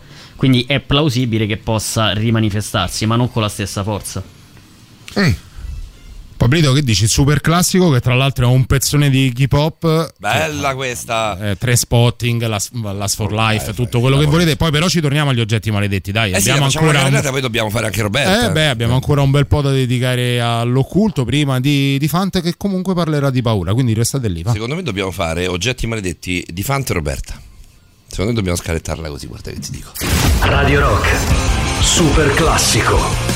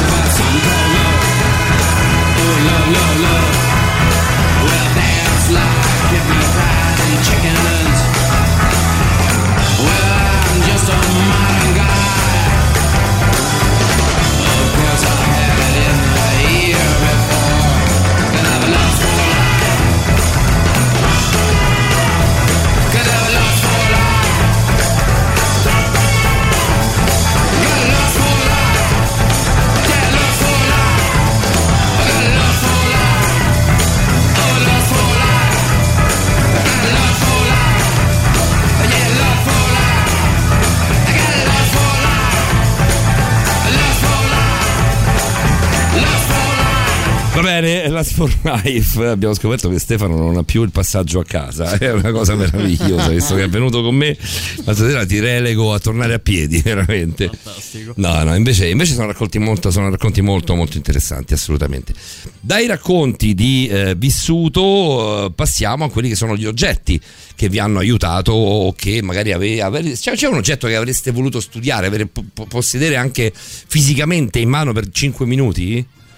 Di tutti quelli che conosciamo, diciamo anche non, che non abbiamo Io ti direi la ghigliottina che ha tagliato la testa di Maria Antonietta, ad Ah, per esempio. esempio, quindi eh, beh, il Graal, ad esempio. Beh, quello è proprio, eh, quello è proprio tanta roba, quello 5 minuti non ti bastano. Esatto. E se Ah, poi io- finisci come Indiana Jones nell'arca dell'alleanza, tutti polverizzati quelli che... O, o anche del, sì, dell'ultima crociata, insomma. Esatto, Eh, esatto. No, io penso. Secondo me Stefano è un rischio che correrebbe questo. Sai che più, più lo guardo in faccia, La più sede- penso che è completamente pazzo. Sì, la sede, la ti sede di conoscenza può a questo, mangiarti Non è soltanto un discorso di Stefano, È credo. vero, è vero. E tu che oggetto invece. No, a me quella, la, la ghigliottina che ha tagliato la testa di Luigi XVI, di- dei, dei tanti, poi insomma, tra loro, tra i tanti poveracci che hanno perso la vita e la testa, eh, quella lì ad esempio mi, mi piacerebbe vederla. Stefano, stiamo parlando di un tipo che nel eh, eh, precedente fuori onda si è fatto accompagnare a prendere un bicchiere a proposito di oggetti, no? Per cui figurati, insomma, la ghigliottina forse è anche troppo. Non lo so, la penna con cui Adolf Hitler ha scritto il Mein Kampf, Mein Kampf anche. ad esempio. Tornando ad oggetti magari infestati, a quello che hai citato tu, così arriviamo anche a quello che è il vostro argomento principale. Io sicuramente la, la collezione di oggetti dei coniugi Warren che hai citato prima in The Conjuring, eh, beh, un'occhiata, non ti dico possederli. A, pass- a partire da Annabelle. Collezione eh, eh, ovviamente, bambola? di cui faceva parte anche Annabelle, sì, sì, la, la bambola. Lo si scopre soltanto alla fine del primo film, che in realtà tutto partì da lì, ma pare che proprio a parte sia una parte Quella è storia, storia vera, storia eh, vera, raccontata para para come, come è successa più o meno? Para Stefano? para, proprio no. O un po' romanzata. Anche perché hanno utilizzato una bambola che non c'entra assolutamente nulla con la reale bambola Annabelle, però diciamo l'hanno utilizzata più per fini cinematografici. Mm, era in più- realtà più- la più fotogenica. Ann, sì, la Raggedy Ann che sono quelle, mm, quelle bambole con i capelli rossi che andavano molto negli anni 70. Sono di Pezza quelle bambole? Diversa, esattamente. Ri- rispetto invece alla bambola che viene utilizzata nel, nel film, che invece sembra una bambola porcellana. diciamo, in porcellana o comunque in materiale più solido. Le bambole in quasi porcellana. grandezza naturale, Esatto, quasi la grandezza di una bambina. Le bambole in porcellana fanno venire la pelle d'oca soltanto a visionarle. ecco, Abbiamo, guarda, abbiamo un archivio di foto che poi ti potremo sottoporre. Quindi Sì, ma io, io mi sottopongo a tutto poi dopo. Sì, insomma. come no. No, ma è vero, è vero, è vero. Io sono un soggetto molto, molto mh, influenzabile sotto questo punto di vista, nel senso che se, se tu non mi dici niente, magari non mi dice nulla l'immagine che mi fai vedere. Se poco poco mi racconti una storia, eh, mi- io cambio. Cambio proprio fisicamente, nel senso che divento proprio un'altra persona. Va bene, l'oggetto che, che- che- tu, Davide, quale, quale sarebbe un oggetto che ti piacerebbe Eh, te possedere? l'ho detto, io vorrei veramente vederla dal Ah, proprio- vivo, proprio quella bambola, proprio la quella- quella collezione dei collezione coni- Ah, dei coniugi ok, ok, Warren. ok. Sì, era proprio una collezione di oggettistica che loro avevano trovato nei tanti esorcismi, nelle- nei tanti sopralluoghi che avevano, che avevano compiuto. Sicuramente quella che ci arriva a noi tramite la versione romanzata della cinematografia era ampliata, però nel caso specifico del primo film, The Conjuring, sono un- due film. sono tre, Sono uscita- tre. esce il terzo quest'anno. Più Ah, ok, quindi saranno. da lì parte tutto il filone di Annabelle, che sono tantissimi altri film, credo quattro se non erro. E, beh, loro mostrano proprio una sorta di stanza piena di oggetti di questo tipo, per cui ve- vederli, nel caso in cui l'avessero realmente avuta, vedere quella stanza mi piacerebbe tantissimo. Godai ci dice proprio la serata adatta, stanno venendo giù l'ampia ripetizione, io sono un tantino preoccupato, dice Da- Daniele Godai. Ehm, eh, Robby, andiamo a te? Passiamo di qui? Passiamo di lì. Passiamo di qui. Paolo, scegli bambole o sangue? Io scelgo torta, cioè nel senso per come la vedo io è ciliegia la parola che manca. Tramezzino. Tramezzino, Tramezzino. bambole, bambole, bambole, Bambole. bambole, bambole. Benissimo, allora ci spostiamo in un mondo a me molto caro, quello della storia dell'arte, e particolarmente ad un eh, dipinto. Un dipinto eh, un po' particolare che ha fatto un- la sua fama soprattutto nel 2000 quando è stato messo in vendita su eBay. Parliamo dei- Le mani gli resistono, semplicemente questo è il suo titolo. Le L'autore- mani? gli resistono. Posso trovarlo? Lo trovo se Certamente, cerco. anzi, eh, Fallo, la, la- eh? la fallo. La descrizione è molto semplice fondamentalmente. L'autore è Bill Stonim e l'opera è del 72. Fondamentalmente eh, cosa viene rappresentato? Un, un ragazzo, un bambino più o meno, un- avrà 5-6 anni, accompagnato da una bambola No, a vabbè, a grandezza quasi naturale. E dietro di loro c'è una vetrata e dietro questa vetrata ci sono delle mani. Non lo farei mai più. Cioè, non farlo mai più. Io ti ho chiesto di scegliere, sei tu che hai scelto le bambole. Cioè, guarda che roba. Eh, questo- quest'opera di inquietante ha particolarmente il ragazzo ritratto, che altri non sarebbe che lo stesso artista all'età di 5 anni. Praticamente ha riprodotto una sua fotografia. Cercatelo su Google, le mani che resistono, poi ditemi che sono io. Ha una storia molto particolare questo quadro, anche come interpretazione, perché fondamentalmente l'artista voleva esprimere una possibilità di strade oltre la vita reale, che sarebbe rappresentata da tutte quelle mani che appaiono nella vetrata. È come se ogni mano fosse un eh, collegamento con un altro mondo, con un altro pianeta, con un'altra vita, con, un- con dei sogni. Tu lo conoscevi questo quadro, Stefano? Sì. L'hai, Eh, ce, ce- ce l'hai visualizzato? Sì, sì, sì, sì, ho visto anche le altre versioni.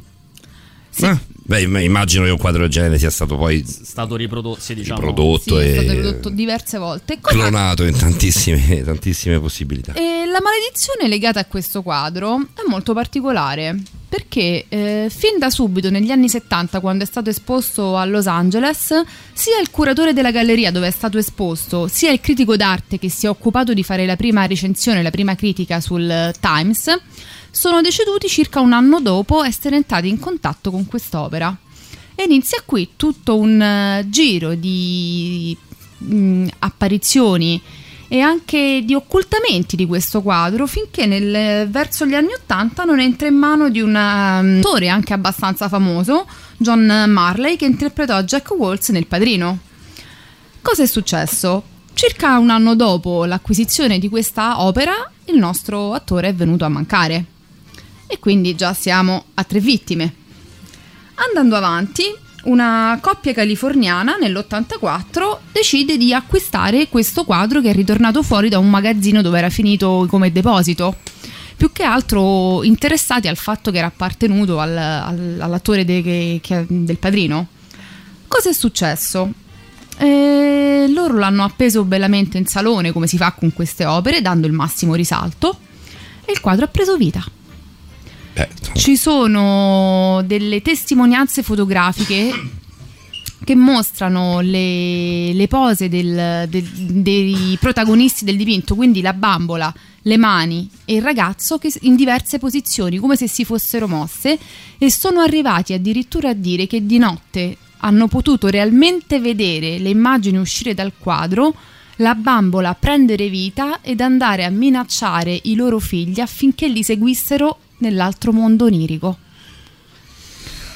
Ah, dopo di ciò hanno deciso di metterlo in vendita su eBay. E cosa è successo? È successo che è andata la novità di Radio Rock. La musica nuova a Radio Rock.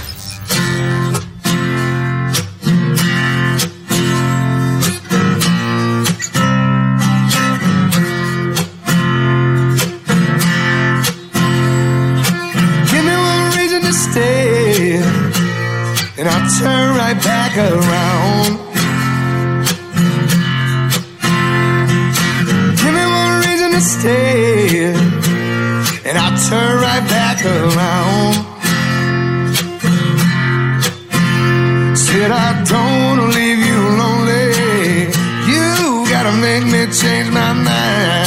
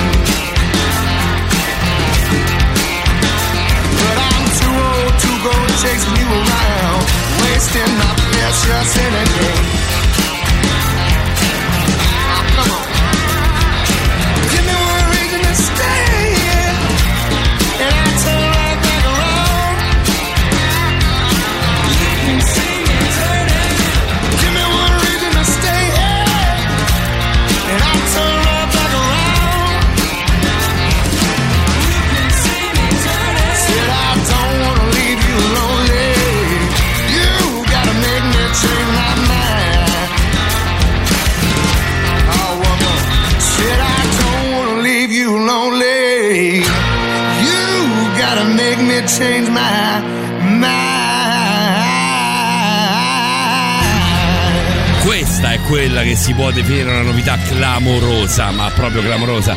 Blackstone Cherry, Give Me One Reason è la novità delle due su Radio Rock, questa proprio ci piace. Eh, Stefano, dai una ragione a Paolo Dicenzo per venire con me nel vostro prossimo super- sopralluogo col GF Roma. Una motivazione per Paolo credo che non esista, su, almeno su questa terra. Non ce n'è, non ci trascinerai mai. Ritarare il pacemaker su Esatto, frequenze esatto, più frequenze migliori. Io ricordo che andavamo a mm, Villa Manzoni spesso. Quando era Villa Manzoni, adesso è un posto meraviglioso. Immagino sia stato anche negli anni 40, negli anni 30 un posto bellissimo. Venne poi usata come rifugio, insomma, per i, per i nazisti, per i partigiani. Sono passati un po' tutti nella storia di Villa Manzoni, anche per svariate messe nere. C'erano questi. Sei stato tu? Io no. C'erano questi, non so se qualcuno magari che, che è un po' più anzianotto eh, di, di Stefano. Tu, di anno sei Stefano? 84. 84, quindi insomma è, è un po' più giovane di noi, ma non così tanto più giovane. C'erano questi, queste, mm, queste volte enormi, questi soffitti bellissimi, tra parentesi, che ricordavano degli affreschi, ma non c'erano ovviamente più. Affrescati c'erano questi corvi che avevano delle sembianze umane, cioè avevano tipo il- una- come fosse una tunica lunghissima, però anche con delle ali dietro. tipo delle medici piume. della peste. Tipo i medici della peste con... Però erano proprio animali, cioè si vedeva che erano animali e non erano persone perché avevano comunque le ali, avevano Erano le zampe. arpie. Tipo arpie, però l'arpia è... è- è- O più semplicemente potrebbe essere una rappresentazione di una divinità assiro-babilonese. è quello, mi sa che era più... Ishtar o Lilith? È uno- una di queste, secondo me più questo che... Roberta? Ah, Roberta è, è il campo suo, insomma. Io pensavo stesse sulla porta, l'arpia, la famosa porta arpia. Vabbè, ma Torniamo a Meno male, meno male che ci sei tu, guarda, per una sera ti voglio, ti voglio qui con me fino, fino alla fine, non ti licenzio, non provo a licenziarti prima.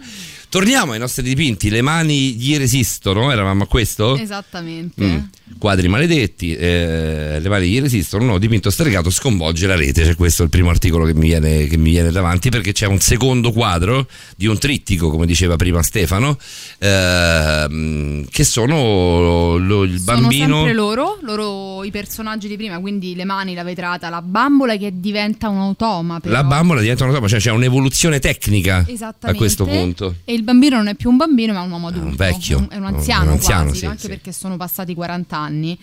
Eh, da un Le mani sono sempre lì però, sono anzi, più grandi però. Sono più grandi e sono anche molte di più, se vedi. Aspetta, guardo meglio. Anche la porta a vetri è diversa. È... Ma è, un- è lo stesso posto. È lo stesso posto, però visto a distanza di 40 anni. Di 40 anni, Con tutte le novità occorse durante il tempo. Quindi la, la bambola che diventa un automa e questa volta però le mani interagiscono con la faccia della bambola, o sbaglio? Sì, non sbagli, da un punto di vista storico-artistico, questa bambola che diventa un automa potrebbe anche essere un significato molto più profondo. Anche l'uomo che diventa macchina, il Ecco, questo, manichino. questo già, mi piace, già mi piace molto di più come, come significato. Questa foto invece, eh, che da, da- da cui sembra venga poi ripreso il ritratto, è il bambino e accanto a una bambola o una bambina? E credo sia una bambola, anche quella. Anche questa è una Sì, bambola, perché quindi grande proprio- come quella che diceva Sì, Davide perché di lui ha voluto proprio riproporre quella stessa immagine di quando era bambino. Eh. Ripresa proprio da quella. Ma io secondo me potremmo parlare di Paperino, di, di Gamba di Legno, di Trudi. Pensa, anche lì avremmo da parlarti di occulto. Beh, sì, però lì mi parli più di, di- di- Messaggi di subliminali, messaggi subliminali, forse. Non Sì. credo che mi parli di, di- di magia nera o di volendo. maledizioni. Sì, tipo Volendo. così pescando random eh, nei neuroni. Scando random, neuroni non mi viene perché non mi piace a me Paperino e Topolino, però so che ci sono Però cose. ci sono, ci sono cose, va bene. Ti ho chiesto troppo questo giro. Ehm, abbiamo un altro quadro? Se vuoi sì, io ti chiederei di agevolare quella cosina che ti ho preparato su YouTube, gentilmente. Sì, sì, è qui, è qui, tranquillo. Eh, The Angish Man, The Angishad Man. Esattamente, Mm. l'uomo angosciato. Non angosciato, dobbiamo Ehm, farlo proprio. Sì, fondamentalmente eh, cos'è? È un dipinto un po' particolare dove c'è il ritratto di un uomo per l'appunto angosciato che è proprio una sorta di urlo di Munch quasi come, come richiamo, questi occhi rotondi No, spalancati. scusa, lo- lo- l'urlo di Munch è un capolavoro, questa è una crosta, abbi pazienza. Eh, questa è una grossa perché ha una motivazione dietro. Enziloni da Eh, ha ri- sei serate che mi ha risolto. Andiamo? Andiamo. Bene.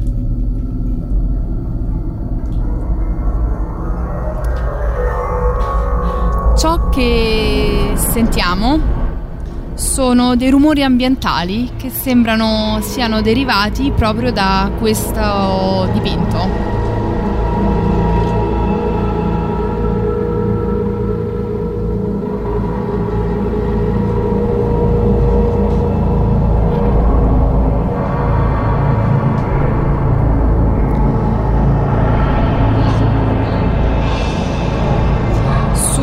Video di YouTube che sta passando si possono vedere delle scie come dei raggi di luce, del fumo, Sì, dei puntini. dei puntini e a quanto pare sono manifestazioni scaturite proprio da questo quadro che ha una storia molto particolare. Ah, beh, una è assurda. Una è assurda, una è forte forte, eh. Più di una, guarda anche questo. È pieno. Se guardi ogni secondo appare qualche scia, qualche cosa. Dovrebbero essere tutte presenze. Quelli che vengono definiti spesso orbi. Ce ne sono alcune che sono veramente antropomorfe. Sì, Il- sì, a volte sono antropomorfe, Il è 24 vero. marzo e da quello che viene Sì, sì. spiegato per, per una serie di giorni consecutivi sono stati registrati sia a livello video che audio tutti gli effetti che eh, accadevano in quella stanza, anche, nel anche e soprattutto nel momento in cui non c'era nessuno proprio nell'abitazione. Quindi amplificate ovviamente eh, i rumori che avete sentito, che vi abbiamo mandato appositamente, erano in realtà il vocio che veniva registrato nella stanza dove era presente quel quadro e nient'altro. Addirittura The Ungished Man posta, visto che ha anche un account eh, YouTube, eh, dice questo, dice, alcune persone ci hanno suggerito di fare un eh, live stream ehm, a proposito di, questo, di questi avvenimenti, nel senso non di riprendere il quadro e poi dopo tagliare le varie immagini oppure velocizzarle, di fare proprio un live stream, un live streaming. E quindi questi ragazzi hanno fatto il nuovo contenuto che è proprio un live streaming con una telecamera ferma sul, sul quadro The Ungished Man. L'autore sì, del, di- del video si chiama Sean Robinson Ok. e ha ereditato questo quadro dalla nonna. La nonna che l'ha sempre definita la tela maledetta e indemoniata perché da quando le, le è stata regalata negli anni credo 40 eh, l'ha dovuta segregare a turno in cantina, in soffitta, nell'angolo più remoto di casa perché ha sempre avuto manifestazioni violentissime. Tant'è che lo stesso Sean, non credendo a questa diceria messa su, che secondo lui era stata messa su dalla nonna bigotta, l'ha deciso di esporla in salone e dentro casa è successo di tutto. Va bene, ci fermiamo, andiamo da Francesco, rimani anche tu con noi Stefano ovviamente per interagire con Francesco perché l'argomento di Francesco è assolutamente inerente a quelle che sono le reazioni rispetto a queste, a queste, queste manifestazioni qui. Continuiamo, Evanescence, continuiamo a parlare di paura qui a Borderline. Vogliamo mettere un pezzo però che non sia questo Better Without You che abbiamo Ah, ascoltato stavo per annunciare il pezzo Eh, io- però però no, l'abbiamo no, ascoltato tantissimo. Io metterei My Immortal. Ah, beh, beh, beh, rimaniamo sempre ad Emily, ad Evanescence. Sì, sì, sì, quella sì, voce meravigliosa. Mettiamo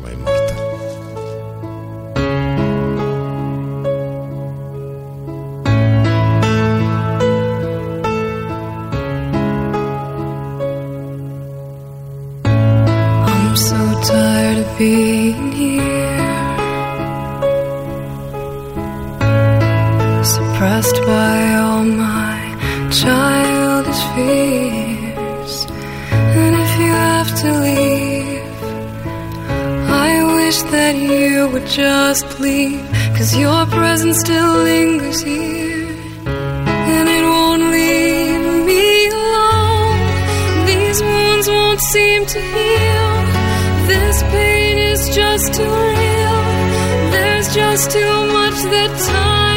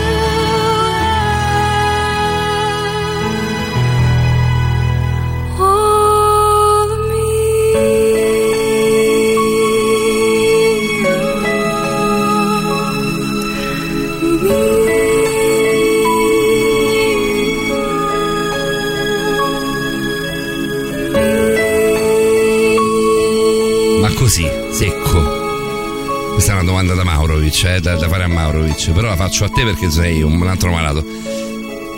Tra Emilia e la Scabbia e la Cristina Scabbia. Ehm, quindi dieci anni fa Emily, adesso la scabbia. E io adesso ancora Emilia. Adesso mi. Con tutto che la Scabbia, ragazzi, fermi tutti, eh. Come diceva quello, non so. Non lo so, lo sai che c'è so che la- chi vai a letto al tu. di là della bellezza sono due donne bellissime. Fascino, fascino, fascino, Ok. bellezza. No, parliamo proprio di, di come ti immagineresti il quotidiano un'uscita. Con la Scabbia? Ok. Con i ragni? No, io penso che mi divertirei a troppo. Io penso che mi divertirei troppo. Ma pure con Emilia, secondo me ti diverti. Ah, probabilmente sì, ma mi hai detto di fare una scelta. Oh, Eh. facciamo che mi prendo quella che scarti. Per me andrebbe bene uguale, eh, figurati. Salutiamo, Ale- ti sto lasciando la Scabbia. salutiamo solo che- Alessandro che si palesa facendoci una domanda. Ciao Ale. Ma che è successo poi quando la coppia ha messo in vendita il quadro? Ci dai la possibilità di ultimare l'argomento con delle curiosità che aveva ancora Roberta da dire. Allora, se ti riferisci al quadro di eBay, eh, nel momento in cui è stato pu- reso nota la vendita, eh, in pochissimo tempo hanno raggiunto un numero di visualizzazioni pazzesco e hanno avuto un record d'asta perché erano partiti da 199 dollari per poi finirlo a vendere in una galleria del, Massa- 30.000. del Massachusetts, del Massachusetts, eh, scusate, a 1025 dollari. Ah, vabbè, non E- neanche così, neanche così in alto. e poi, gran alla fine, parte delle pensavo più- persone che Certo, sono no, certo, beh, certo. che hanno fatto queste visualizzazioni del- dell'opera l'hanno riconosciuto esposto anni prima nella galleria di Los Angeles hanno tutti quanti detto che vedendo quell'opera hanno avuto dei malesseri Allora, perché mettertela dentro casa? Qual è Così. il motivo? invece se ti riferisci a che fine ha fatto l'opera di cui abbiamo adesso parlato con eh, questi rumori così inquietanti c'è da dire che ancora non sappiamo effettivamente dove sia, probabilmente è diventato un fenomeno mediatico che ancora manda in eh, live streaming mh, eventi, chiamiamoli così perché non so. Stefano, come potremmo definirli? Eh, manifestazioni. Ecco, manifestazioni, grazie. E, però c'è un motivo probabilmente perché questo quadro ha questo potere.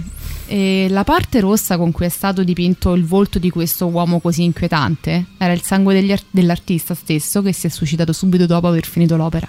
Mamma mia. Riguardo al quadro, le mani gli, riguardo, al quadro, le mani gli resistono, ci dice Adraria, a cui diamo anche la buonanotte. Nessuno ha mai notato che la fase lunare dipinta è sbagliata? Lo spicchio luminoso in basso, non di lato né crescente né calante. Io ho chiuso tutto, non ce l'ho più davanti, quindi mi dispiace Adraria, ma sulla fiducia. Ehm, va bene, è tardino, è tardino.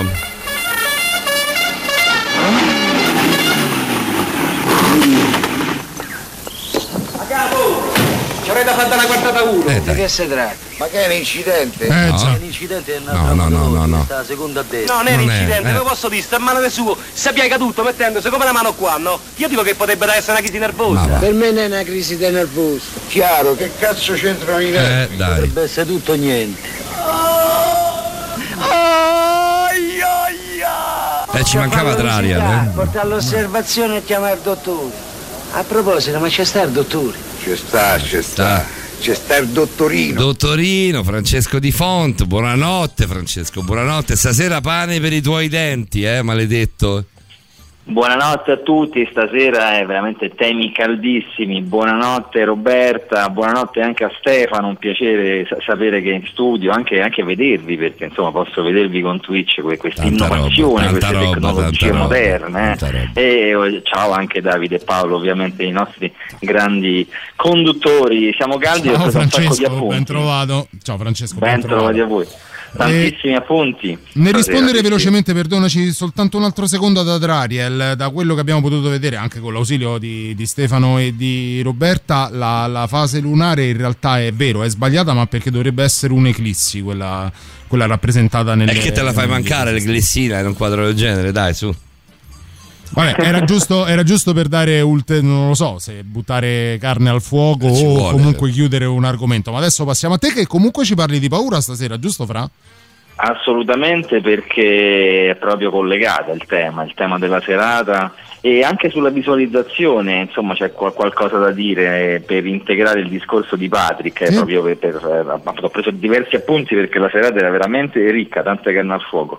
E ci sono- c'è, un, c'è un libro molto interessante per approfondire la visualizzazione che volevo consigliare che è mh, Come ottenere il meglio da se stessi e dagli altri di Tony Robbins. E lì spiega alcuni eh, particolari me- metodi per potenziare questa visualizzazione efficace che ha spiegato Patrick, in particolare eh, fare particolare- mh, molto, molto particolari dettagli devono essere della visualizzazione, i colori molto vividi, immagini piene di luce, mh, eh, immagini a fuoco, nitide, un audio nitido, potente, immagini dinamiche in movimento e esiste anche, pensate, una visualizzazione al contrario, per limitare eh, diciamo, la paura che ci viene da esperienze traumatiche. Quindi si può visualizzare al, al contrario, quindi immagini in bianco e nero, fuori fuoco, audio poco comprensibile e immagini con poca luce per rimuovere anche o depotenziare esperienze traumatiche che ci provocano ancora paura. Quindi si ricollega anche il tema della paura, questa visualizzazione al contrario.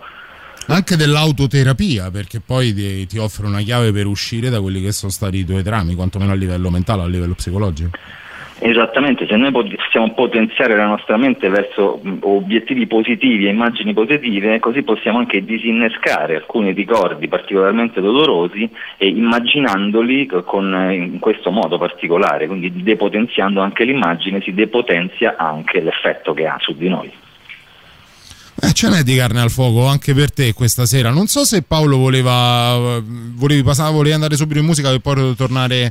eh, Se vogliamo, sì, perché c'è un pezzo bellissimo che ci Eh, offre vabbè. la nostra regia automatica, come quindi lo- lo, sempre, metto volentieri. Francesco, veramente, se l'è programmata ad hoc lui. Sì, di- Francesco, hai la programmazione da remoto, cioè una cosa che mi fa veramente rosicare. Ascoltiamo Chris Cornell e poi andiamo da Francesco. Ho mille domande per te, Francesco, eh, su questo argomento Vai. stasera.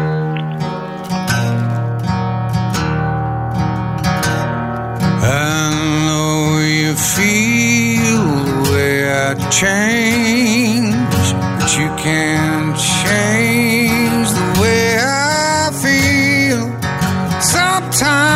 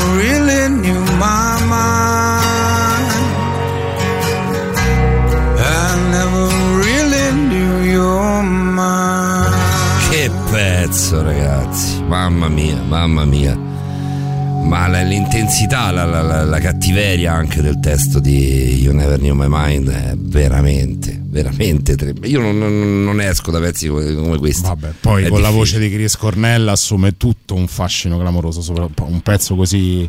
Beh, fa, fa un po' la eco con la descrizione che avevamo fatto anche di Venere. eh. Se Beh, abbiamo pensi, c'è imbroccato molta, c'è molta rabbia, c'è molto immortal, eh, rancore, sì, sì, sì, è sì, un vero, filone che ha molto, molto in comune. E allora manca. Mi è venuto in mente gli Estranged dei Guns. Ah. eh, però mi sa che metto una cosa di Tom Waits. Se, se siete d'accordo, poi dopo, insomma. Se anche al 3899 106 Se sta bene al dottorino, Volete consigliarci un pezzo di Tom Waits? Se no faccio io, eh, se no faccio io. Eh, dottorino ehm, Francesco Di Fanto, dottore, tu sei dottore? Eh? Tu, ti puoi chiamare professore? Eh, Profe- pa- pro- no, professore, no, no, professore, tu sei dottorino, basta. Troppo serio, Par- troppo parlavo- serio. Cioè, so- sono professore, però per gli amici dottorino. no? Eh, Eh. dottorino, parlavo in realtà parlavo con, eh, con Stefano, nel senso come, vuoi- come possiamo chiamarti a te? Presidente? Eh, mega direttore, Mega direttore, sei, tu sei di fatto il direttore del GIAP? Questa è una domanda, no? Non sei tu? No, è Giampaolo Peroni è il nostro fondatore, però siamo insomma... Ah, è vero che Giampaolo è stato colui che ci ha consigliato il tuo nome quando, quando Sì, parlammo diciamo, è con. stato- sì, sì, sì, sì, sì, sì. È lui il fondatore del GIAP? Esattamente, Bene, devi essere un bel matto comunque per fondare. Eh? per bella appassionata, bella testa devi avere, sì, sì, sì, sì. Francesco, con te parliamo di paura. Tu hai, hai indicato nel nostro briefing, che mi è piaciuto moltissimo, eh, tre situazioni tipiche di, eh, ehm, di Di reazione, reazione, eh, sì. Rispetto, rispetto alla, alla- alla paura. ehm, eh, Stefano, eh, chiedo prima a Stefano per arrivare poi a te. Eh, quando ti è successa, hai seguito tu la puntata, Francesco? Ovviamente sì. Eh, Beh, sì. l'hai detto, l'hai, l'hai detto mille volte. Ehm, eh, quando Stefano ha avuto la reazione che ha avuto, cioè quella di dire oh cazzo perché si è sentito ehm, eh, mm, bruciare il braccio e poi si è visto una sorta di, possiamo dirlo, di, di, di, di- stigmate, nel senso una sorta di, di- di- di- di segno sul braccio. La sua reazione è stata quella di rimanere fermo, ma non è stato un freezing in realtà. Eh, eh, sì, in realtà è stata una reazione che tendeva al freeze, cioè tendeva al congelamento, perché non è né scappato né ha cominciato ad agitarsi cercando di, di- di colpire questa presenza invisibile, quindi non ha reagito né col combattimento né con la fuga, però ha, reag- avuto comunque una reazione, quella frase o cazzo era comunque una reazione emotiva che faceva vedere la, la forte attivazione. Quindi Più che altro perché era- conoscendo Stefano eh, non è da lui, come dicevamo prima. No, ma è, è- rimasto, è rimasto calmo, è rimasto calmo, perché il vero freeze è quando ci si congela, un po' quando si entra nel panico e non ci si riesce più a muovere. Quindi, però, però è vero che noi cioè, tendiamo a delle soluzioni anche più morbide, quindi ha avuto un morbido freeze, è, riuscito a un controllarsi. soft ecco. freeze. Eh, quindi Sì. il freeze è la prima delle, delle tre reazioni. Le altre? Le altre sarebbero il fight, cioè il combattimento, mm, quindi quando qualcosa ci spaventa, ma pensiamo di riuscire a sconfiggerla. Però nel allora caso, di si può. Stefano, nel caso di Stefano non era possibile. È chiaro, è chiaro che tecnicamente quando, quando combatti con, con l'invisibile Eh. è difficile che, valutare. Infatti la rabbia, il fight, il combattimento si attiva quando percepiamo, abbiamo una chiara analisi del, del- del nemico e ca- capiamo che abbiamo probabilità di sconfiggerlo, altrimenti si innesca naturalmente il fly. Quindi volare via, fuggire, darsi alla fuga, quindi la paura invece eh, nella sua forma più pura attiva il fly, quindi la paura sicuramente attiva tra queste più potentemente il fly. Stefano sul, sul, il sul freeze- freeze, sul ah. freeze annuiva, eh, sul fly non, eh, non, non ce n'è avuto mai, mai- non c'è stato mai bisogno. Il il fly è la migliore delle, delle Non lo so se è la migliore, poi soluzioni? lascio rispondere Francesco, ovviamente come è giusto che sia. Non lo so se è la migliore, però credo sia la più probabile. Mm. Beh, la migliore è quella, è quella che scegliamo come strategia anche legata al contesto. Quindi, per esempio, in uno spazio senza vie di fuga, il nostro istinto ci direbbe che è meglio restare fermi e fare finta di essere morti o paralizzarci per non essere visti, piuttosto che tentare una fuga che coscientemente sappiamo non esserci no? in un posto senza vie di fuga. Invece molto più spesso, pensiamo all'uomo primitivo che io stava in spazi aperti, la fuga e l'essere più veloce del predatore che ti rincorreva era spesso l'unica soluzione per cercare un posto dove nascondersi. Eh, eh, io sto pensando alle mie paure, ad esempio in una rissa io ho avuto, mi è successo di trovarmi in una rissa, ho avuto molta paura, sono rimasto congelato. Cioè ho sentito sì, proprio sì. il, freddo nelle, nelle vene. Poi dopo Sì, inizi a ragionare e capisci quello che puoi fare eh, ed è stato un po' insomma una storia da non raccontare. Però eh, lì per lì ricordo la paura tremenda del, del freddo nelle vene, del gelo, proprio quando si dice proprio ti sia ghiacciato il sangue. Eh, questo è una Quella è, sensazione la, ricordo. sì, quella- quella è la, la reazione della paura che fa sì che il sangue vada diciamo, in basso alle gambe per, eh, per fuggire, però tu senti il freddo nella parte alta del corpo. Nel Perché viene a mancare braccia, qualcosa? Esatto, quindi lo spostamento di sangue che si provoca nella paura, che va verso il basso per permetterti più facilmente di fuggire, ti fa già quella sensazione di freddo e ti fa rendere anche più pallido. Molto spesso impallidire per la paura non è un modo di dire, può essere anche qualcosa di visibile se c'è una paura molto forte. No, beh, è così, cioè proprio sbiancare, come si dice. non- Sì, sì, sì, esattamente, è proprio un, un fenomeno fisico, nel linguaggio del corpo è visibile questo, questo cambio di emozione. Addirittura un altro riflesso eh, istintivo che ha il nostro corpo è quello di defecare. Cioè farsela sotto dalla paura è un, modo, è un modo per essere più leggeri nella fuga e per permettere di, di sfuggire alla tigre dai, dai denti a sciabola che ti inseguiva una volta. Cioè, Sì. è, è- è quasi un archetipo della- de- de- di, di ciò che è umano come cosa. Cioè, adesso ci appare come un modo di dire. Cioè, cagarsi cosa- sotto, lo possiamo dire, Cagarsi non sotto, che a noi ci appare come Eh. modo di dire, in realtà appartiene all'uomo come un'eredità da- dalla notte dei Cioè il tempi. fisico ti dice sono- sei più leggero perché ti sei cagato sotto, letteralmente. Quindi sei più veloce sei nella più fuga. veloce nella fuga. Beh, E anche, e, e- e anche l'urina, perché una vescica gonfia ci, fa, ci dà mm, problemi nel correre, quindi anche l'urina si svuota, pensate. Questo nel- infatti fa- alcune volte le persone se la fanno sotto, magari anche della paura, a livello di, di pipì, no? parlando proprio in termini tecnici, perché si svuota la vescica e corri meglio. Questo è molto interessante. eh. Sì, ed è uno dei motivi per cui nella- nel piano della transagonistica lo vediamo dai calciatori, ma anche dai tennisti. Ultimamente tra Wembley e Wimbledon ne abbiamo visti di ogni.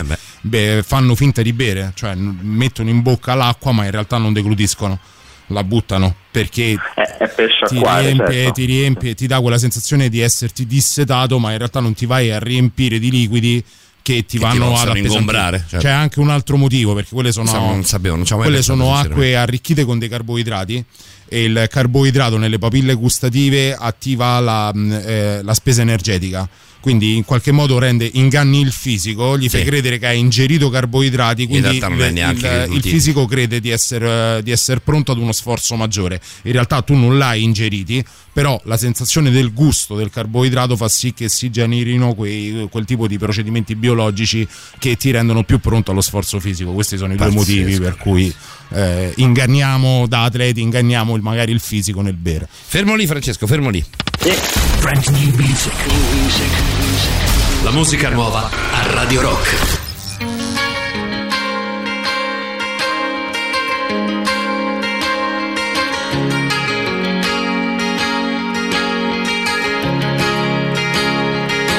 I remember the sickness was forever.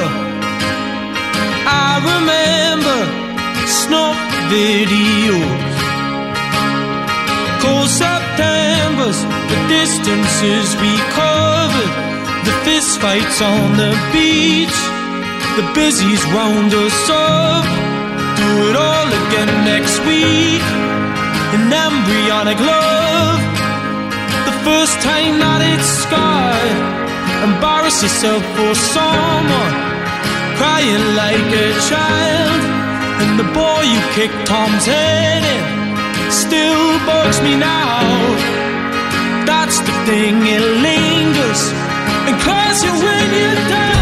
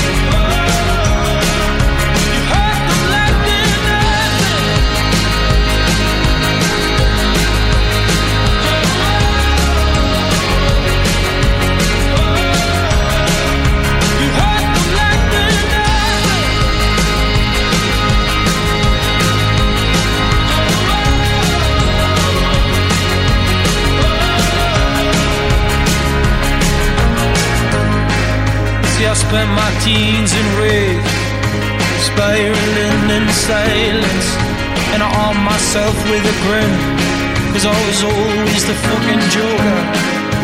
Buried in the humor, amongst the white noise and boys, boys, locker room talking lads, lads, drenched in cheap drink and snide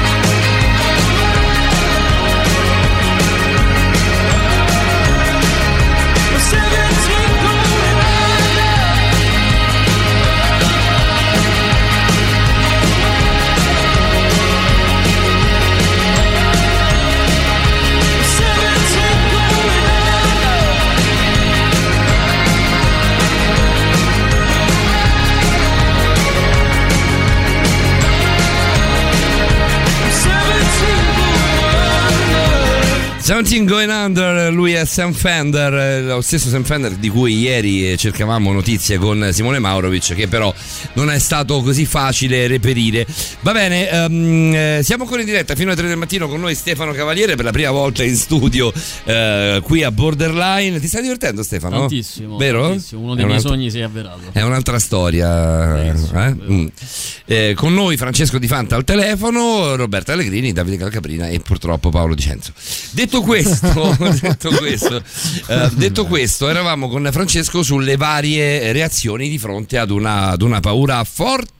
Quanto forte deve essere, quanto intensa deve essere affinché il nostro fisico reagisca con, eh, come dicevi tu prima, con eh, un, um, un alleggerimento fisiologico eh, o magari con una fuga abbastanza semplice o con un semplice freezing. Beh, eh, a volte una piccola paura magari ci fa spostare un, un pochino all'indietro, invece Mm. la vera paura, quindi eh, quando l'intensità è molto forte, eh, ci fa portare alla fuga. Mm. E, e solo nei casi estremi eh, usiamo l'alleggerimento del corpo, quindi quello vuol dire proprio che la paura è vera al 100% e è espressa nella sua forma più, più potente perché l'alleggerimento del corpo è quello che ti facilita letteralmente la sopravvivenza. Quindi Oltre quella- quello, oltre quello fisiologicamente non puoi andare. eh, eh, esatto, cioè oltre quello corri ancora più veloce e prega giustamente. Mm, esatto. Ma per, per mettere una parentesi un attimo, mettiamo in pausa la paura, perché poi ho una domanda per Stefano, no? perché mi ha, mi ha stuzzicato una, una cosa che ha detto. Ce ne sono un paio anche qua su, su Eh, WhatsApp. Volevo fare una piccola parentesi legata alla felicità per cambiare un attimo emozione perché quest'estate finalmente co- riuscirò a concludere il mio nuovo libro. Pensate, eh, questo è già uno spoiler, un'anteprima proprio, un'anteprima. Questa, questa Che- notizia che- è già successo di darmela in diretta, sono molto contento. Anni, anni fa, Eh, anni fa e a, questa volta a quattro mani con un altro autore e poi vabbè per scaramanzia non, non vi dirò troppo insomma perché no ci dobbiamo ancora trovare l'editore e altri dettagli Ovviamente, tecnici ovviamente è però- inutile che ti dica copie, dediche, Eh, o dai, invito beh, al firmacopie, tutto quello che Esatto, farai. esatto. Le- anche, le- servizio, anche servizio bodyguard, dove il body lo mette Paolo, ma veniamo entrambi se vuoi. eh. Esatto, Sì, comunque sì, le, metto le- le tutto, prime tutto. copie autografate ovviamente saranno per voi che siete i Meno primi male. a saperlo, quindi eh, le, le solite anteprime per di borderline diamo in questo modo e ovviamente altri libri li trovate segnalati sul mio blog www.francescodifante.it dove trovate anche una marea di articoli e i vari contatti per corsi di formazione e approfondimenti sul linguaggio del corpo. Ho letto quello Diamo sulla Carrà, eh, non ne abbiamo parlato molto. Ah, ma molto veramente- bello, è vero, molto bello. L'ho letto anch'io, molto- Francesco. molto Bravo, figo. davvero. Sì. Anch'io mi Grazie, sono imbattuto. Anch'io mi sono imbattuto. Veramente molto bello. Eh, Ma qu- quando, quando muoiono questi grandi personaggi mi vengono davvero di, di- di cuore, li scrivo di getto questi articoli e mi, mi ci ritrovo. scriverai qualcosa per, eh, per Picchio? E Picchio pensa, io giocavo a calcetto con lui, quindi ho avuto dei, dei trascorsi perché eravamo nella stessa comitiva di amici ai tempi del liceo, quindi comunque un pochino l'ho, l'ho vissuto prima che diventasse famoso. Era un ragazzo come, come noi, davvero solare, di- divertente sicuramente.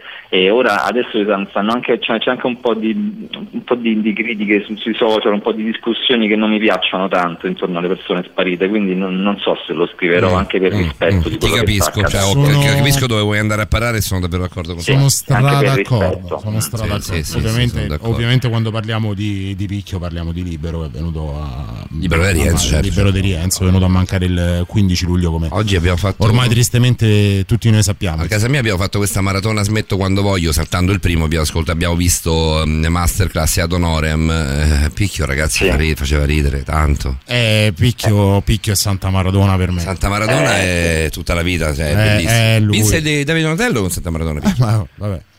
Io penso che il monologo di Picchi a Santa Maradona, quando fa il monologo sul del Vater, credo che sia una delle Sì. cose più divertenti se lo che Ma lui, visto. no? lui è veramente meraviglioso il personaggio scritto da Dio, scritto divinamente il personaggio, lui lo rende vivo come, come sapeva fare, ora senza perdersi in troppi peane e coccodrilli che come hai Sì, detto giustamente sì. te, anche in maniera un pochino mm, noiosa e puerile si, si stanno affacciando sui Vediamo se è questo. giorni. Francesco mi ha fatto venire troppa voglia di sentirlo. È questo. Ce lo, se- te lo rubiamo un minuto da, Minuto e da venti, Francesco, libro, dai. possiamo? Vai, vai, vai. Certo, ma certo. Dunque nei film, diciamo, questo, fino agli fra, vero?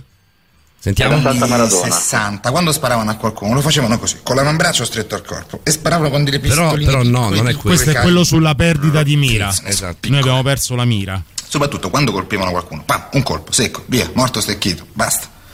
Oggi invece sparano con delle pistole grosse così, tendendo le braccia fino a lussarseli, urlando pezzo di merda rotto in quota, bam, bam, bam, bam, bam, bam. E tu nel frattempo ti vai a fumare una sigaretta e quello ancora sta continuando a sparare. Bam, bam, ci vogliono un minimo due caricatori. Quello lì cade per terra e ci mette un mese e mezzo prima di morire tra i rantoli e lo schifo. Tipo salvate il soldato Ryan. Ora viene da dire, succede questo perché si punta su un maggiore realismo, no? Sarebbe una spiegazione intelligente. Peccato che non è così. Il fatto è che nel corso del tempo è la mira che sta peggiorando. La mira. Per Andrea è la stessa identica situazione. Cioè lui più passa il tempo, più si convince che la sua vita si complichi. E allora devo trovare lavoro, e allora devo andare di qua, devo fare questo, devo fare quello. Poi arriva Dolores, capirai? E allora alza la voce, fai più gesti, vai in più parti, fai un milione di cose. E uno dice, bravo Ciccio, cazzo stai capendo che la vita è un fatto complicato, sta diventando realista. Ok, no. Lui fa così perché ha una paura matta perché capisce che sta perdendo la mira, che non ha più quella lucidità che ti permette di trovare con l'intuito ora e subito, ed è costretto a ravanare nel porcile come un maiale, cercando con grandissima fatica quello di cui ha bisogno. Vabbè, a picchio delle canzoni regaliamo, dedichiamo anche il nostro super classico che è clamoroso. Radio Rock, super classico.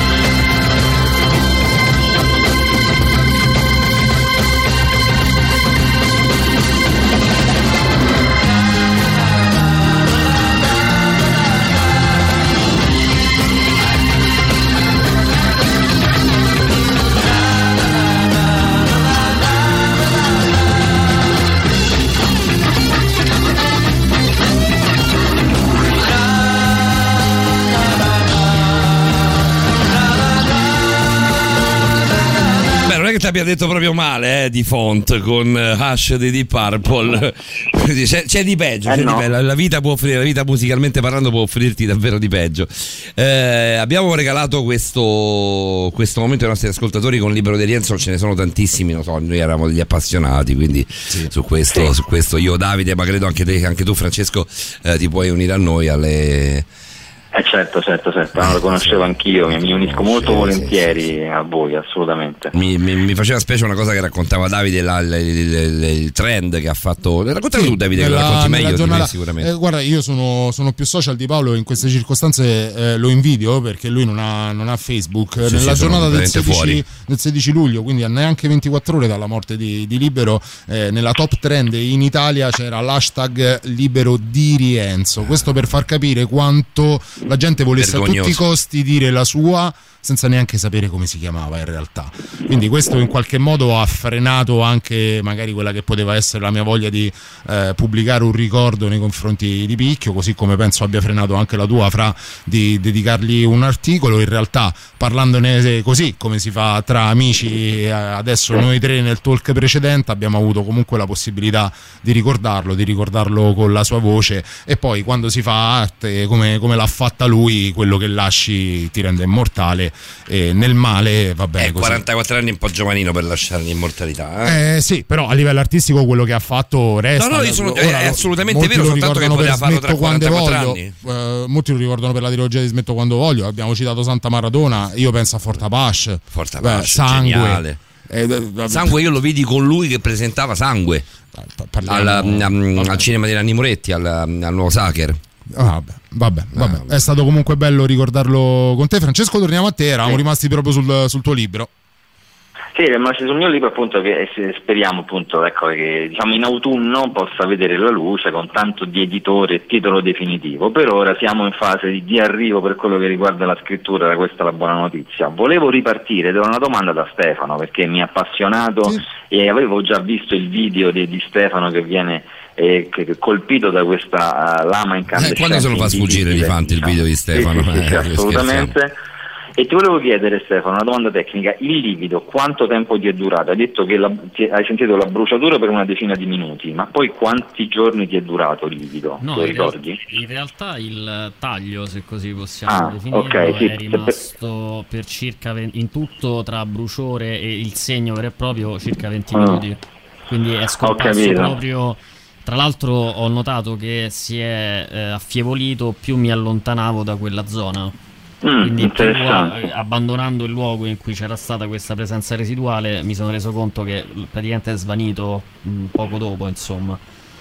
No, perché condivido appunto alcuni, alcuni miei studi, alcune mie letture sul cimitero di Edimburgo, dove sono stato anche in visita Sì, notturna, dove, sì, dove il fantasma, appunto, ag- aggredendo alcuni turismi, lasciava dei lividi che duravano anche intere settimane. Quindi mi, volevo farti questa domanda per Sì, sì, sì, comparare poi i vari dipende, casi. guarda, ecco. dipende molto dalla tipologia di entità. In quel caso ci troviamo davanti a una eh, presenza residuale. eh, ci sono casi invece in cui ci sono, per esempio, presenze demoniache o comunque entità di altro livello che possono, diciamo, lasciare dei segni anche più profondi, eh, Mm. quindi più pericolosi, insomma.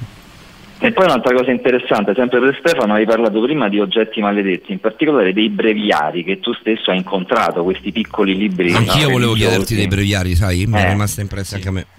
Una parola mi ha colpito, la repulsione, che si lega proprio al meccanismo di fuga, cioè di allontanamento, al fly. Quindi eh, a livello istintivo, cioè il tuo l'organismo, il tuo istinto più profondo, il tuo inconscio ti diceva di, di- di fuggire, di allontanarti, ti avvicinavi perché eri curioso da un lato, ma dall'altro sentivi questo impulso a scappare via in qualche modo, no? Sì, esatto, c'era proprio una sensazione di... mm, eh, la necessità sì di allontanarmi, quindi Mm, mm, più mm, eh, sfogliavo le pagine, più mi avvicinavo a questo, a questo oggetto qui, più sentivo la necessità proprio di allontanare anche dalla vista, perché poi era anche un contatto visivo che dava fastidio. Quindi, eh, che poi paradossalmente, come nel processo di, di fuga, insomma, di reazione alla paura, e l'espulsione anche è una fase dell'esorcismo. Quindi Certo. eh, e la repulsione del, diciamo, del, che, che prova l'entità all'interno del corpo della persona al momento dell'esorcismo è, è anche quella una forma di paura al contrario, diciamo, no? Quindi- Certo, certo. Francesco, la cosa figa del crossover tra di voi è che poi dalla domanda che tu fai a Stefano viene in mente una domanda a me da fare a te. E, mh, allontanarsi è fly, ovviamente, è lo Sì. scappare. Allontanare invece l'oggetto della paura rientra, rientra nel fight.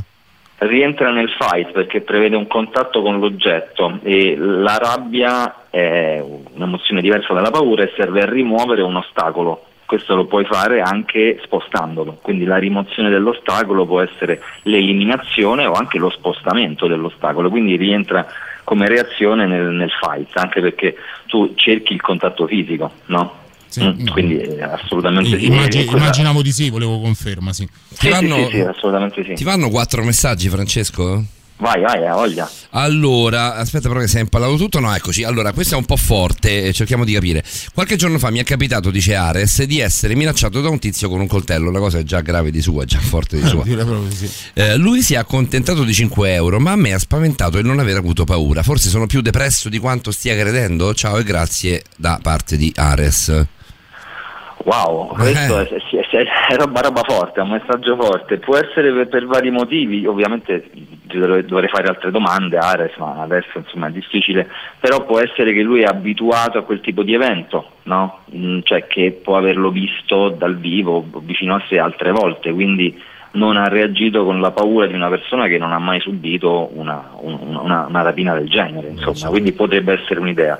Oppure in quel momento il suo stato psicofisico era appunto magari in, un- in uno stato tale che non ha fatto attivare la paura. Ora non so se la depressione era una battuta, però uno stato di concentrazione di- o anche un certo tipo di tristezza può far venire meno questo tipo di reazione. Quella era la parte, la parte un po' più forte, secondo me. Uno schema comportamentale si può cre- generare per induzione, cioè prendo l'esempio di Ares, lui magari non ha mai reagito ad una rapina, eh, però magari ha visto tante volte, che ne so, semplicemente in televisione episodi dove ha capito quasi senza accorgersene che eh, reagire così ad una rapina è la, è la cosa migliore e quindi in quel momento gli è, gli è sembrato naturale farlo, gli è venuto naturale farlo.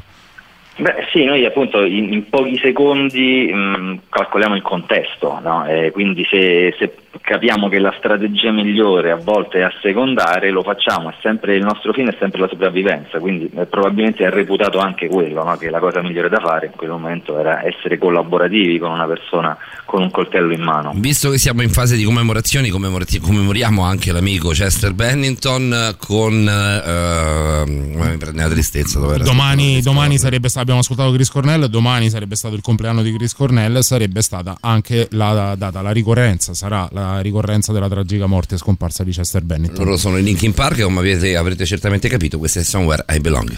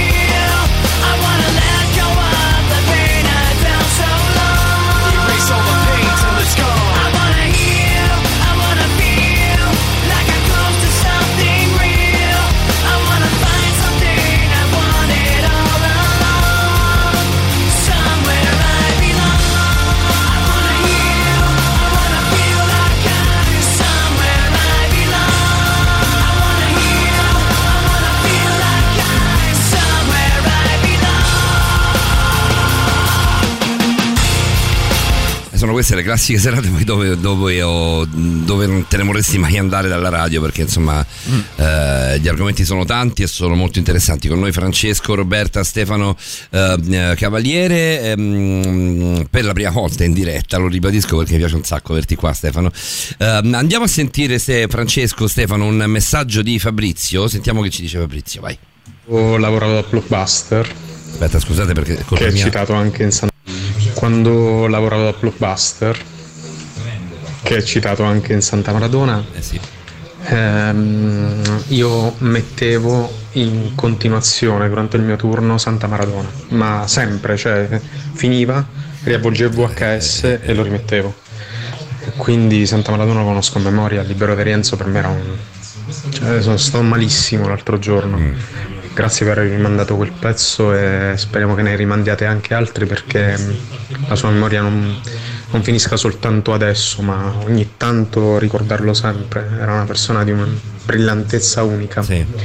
E grazie a voi per eh, avermi fatto compagnia mentre sto lavorando. Un abbraccio a tutti. Grazie Fabri. Grazie a te Fabri che ci hai fatto compagnia tutto l'anno, guarda, l'occasione. anche- Davvero? Anche per questo il tuo affetto si è sentito sempre presente. Adra Ariel, la paura può scatenare una rabbia che mette timore all'avversario in caso di litigio, Francesco.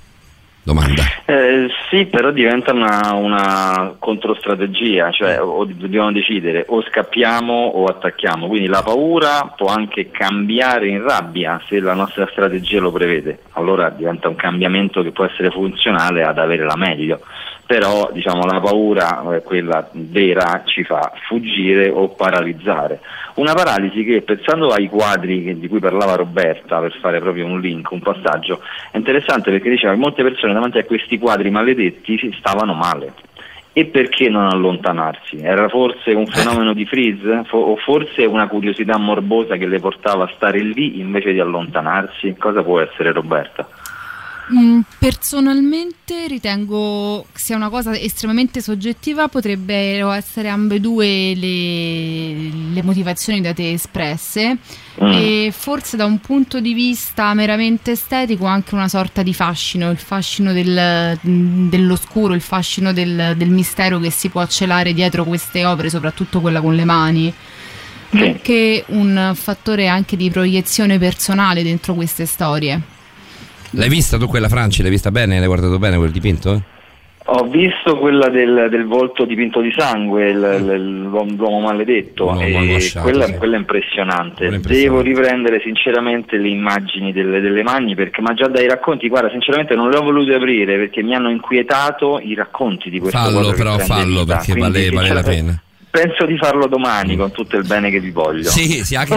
ma sei con la tua dolce metà di font?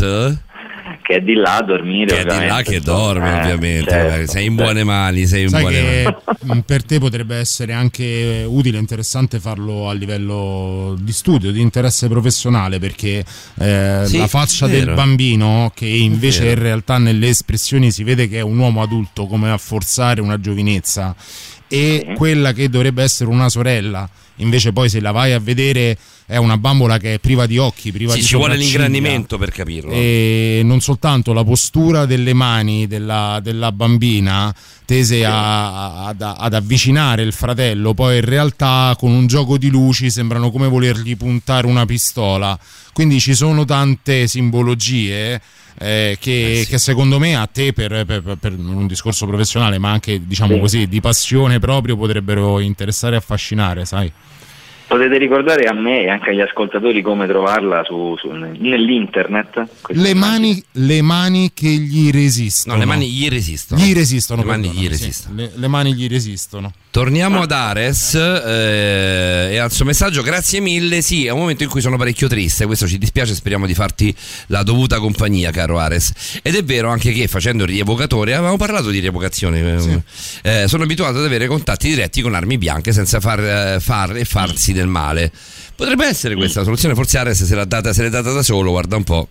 Tutte e due, tutte e due quelle che Tutte potevano essere quelle plausibili hanno fatto questo mix che ha, ha provocato questa strategia e insomma gli ha- ti hai detto anche bene perché è con noi a interagire stasera, un saluto particolare dopo questa avventura spiacevole. Eh certo, non è proprio il massimo. Un saluto e un abbraccione a un grande attore da Lota, tanta stima per Libero De Rienzo, poi arrivano cuoricini da parte di Silvia e arriva anche l'orario in cui ci dobbiamo salutare, caro il mio Francesco Di Fant.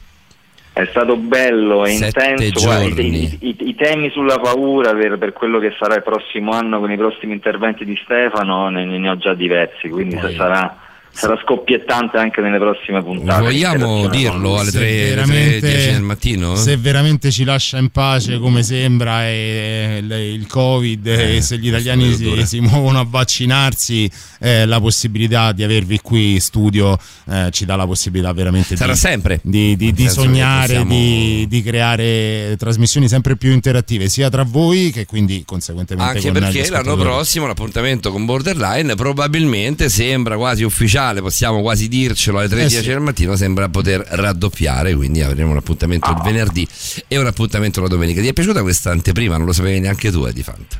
È una bomba, io vedo l'anteprima del libro, poi mi date quest'altra anteprima, beh avete vinto voi però. No, avete no, abbiamo vinto voi. tutti. abbiamo non vinto fate che scappate, eh. Non qui, fate che siete, qui siete in tre membri della- dell'enorme squadra. Lo dico a voi tre, ma lo dico anche agli Non altri fate che il fly. sentiranno magari il podcast o, so- o sono a casa. Ecco, bravissimo, hai tolto le parole di, blo- di bocca. Non fate il fly, eh. Il fight si continua e si Il continua fight si tutti continua. insieme. Eh, Francesco? Sette giorni, Sì. sette giorni. Sette giorni, Sette sette giorni, sette giorni di Fant. Ciao Francesco. Ciao, buonanotte a tutti. Buonanotte, Fra.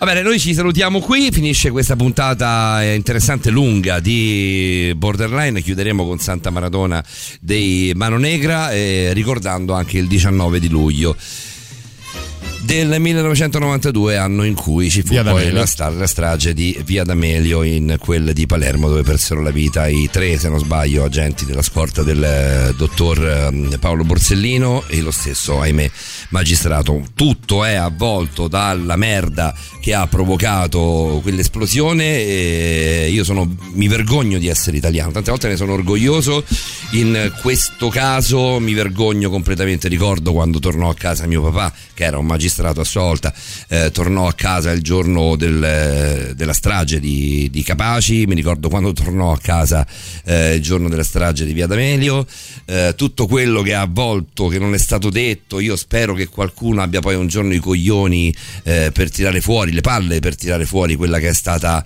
eh, la vera trattativa Stato-mafia, insomma qualcosa è uscito fuori, qualcosa invece è rimasto mo- molto, è rimasto nel torbido, è rimasto impolverato nelle sabbie dei, dei- dei- dei giorni che, hanno poi, che poi ci dividono da quel 19 di luglio. Paolo Borsellino è stato un esempio per tutti i magistrati per tutti i magistrati di buona che fossero magistrati alla Corte dei Conti o alla Corte di Cassazione o, o dove volete voi comunque hanno avuto eh, chi ha voluto fare buona magistratura si può fare buona magistratura io lo so per certo ha avuto come esempio o uno o l'altro o l'uno o l'altro Pochi mesi dopo seguiva l'attentato di Capaci dove morì Giovanni Falcone. Io ricordo. No, po- pochi mesi ri- prima ci fu Paca- pochi mesi dopo eh, ci fu Borsellino.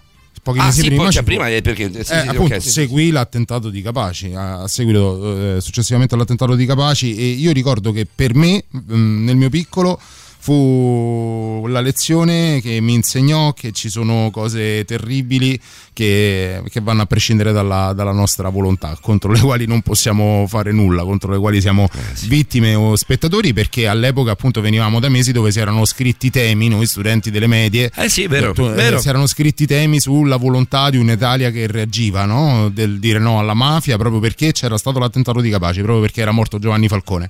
Neanche finì quell'anno scolastico che a luglio ci fu l'attentato che tolse tempo neanche a farne eh, la vita a Borsellino e quella fu una, una dura, una dura lezione per, per noi studenti veramente piccoli o piccolissimi perché medie o elementari come nel caso di Roberta o i primi anni di superiori. Ma Stefano torna, vero, dalla paura a possibili forme di vita aliene un attimo, sì, era la- la- la- diciamo che gli UFO sono una delle prerogative dei prossimi argomenti dell'anno, del- dell'anno prossimo, non svegliamo ta- tanto troppo. Cospirazionismo anche. Abbiamo il devo dire. cospirazionismo, insomma avremo tante, tante belle novità, dobbiamo scrivere, dobbiamo scrivere tanto Abbiamo e per scrivere, e per scrivere tanto dobbiamo stare tranquilli.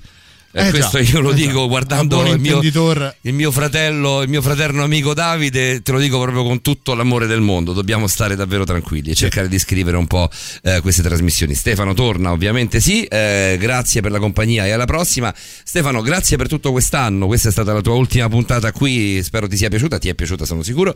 Ehm, grazie per per essere stato così pazzo da, eh, da accollarti a noi e, di venirci appresso in, queste- in quest'anno grazie a voi di difficile. avermi dato questa, questa opportunità. Sono stati mesi, un anno anzi in realtà, eh, Sì, è stato pieno di, diciamo, di angosce, però allo stesso tempo anche di tante cose positive. Quindi Beh, tu hai avuto anche, sei diventato conduttore vero, è, cominciata, è cominciato eh, tutto esatto. qui, non eri un conduttore di, di ruolo, No, invece hai trovato uno spazio nella nostra radio gemella in SL, quindi insomma... che speriamo si possa rinnovare più avanti. È andata bene? È andata bene come, Sì, come riscontro? Sì, Sì. sì, sì, sì, sì, c'è stato, è stato molto positivo. Stiamo parlando ovviamente di Hidden, eh, tutti i lunedì è andato in onda per sette mesi, otto mesi? Sei mesi, sette mesi. Sette mesi. Sette mesi, quindi insomma, avete messo parecchia, Sì, parecchia sì, robetta sì, al sì, fuoco. Eh, Davide l'abbiamo- ci stiamo salutando, Roberta ciao, grazie, ci vediamo noi tra, se- tra sette giorni. tra sette giorni. sette giorni che te lo dico a fare. Ti rubo un secondo per ringraziare Stefano per la meravigliosa collaborazione che mi ha permesso di avere con lui in questa stagione di Borderline che sta avvolgendo verso la chiusura. È stato veramente un piacere e un onore, Ste. Anche per me. Grazie. Eh sì, siete stati una bella coppia, sinceramente siete stati molto affiatati, siete stati molto bravi. Davide, ci sentiamo settimana prossima, non dimenticate mercoledì prossimo, mercoledì, la notte tra mercoledì e giovedì, scusate ma sono stanco, morto anch'io, tra mezzanotte e le due stregati dalla rete con eh, Simone, con Davide, con Roberta, con Federico, con Emanuele, con Lauretta, basta? Basta così. Bene, basta così, Sabato è già citofonare, abbastanza. citofonare Maurovic con 21, Simone 24. dalle 21 a mezzanotte e subito dopo il trio Simone, Paolo, Davide, Davide, Simone, Anche Paolo, Simone, Paolo, Simone, Davide. anche Simone confer- confermato l'anno prossimo nello stesso orario, quindi citofonare Maurovic 21-24, mancherebbe. non, non mancherà l'appuntamento con l'amico fraterno Simone Maurovic, è stato bello, ci sentiamo tra sette giorni, Ciao, tra belli, sei ciao. giorni, sei, cinque, perché poi alla fine c'è stregato. cioè, Ci cioè, sentiamo qua, ci sentiamo? da ste parti. Se no parti. veniteci a cercare. Radio Rock Podcast. Tutto il meglio dei 106 e 600 dove e quando vuoi. Radio Rock c'è e si sente. Anche in podcast.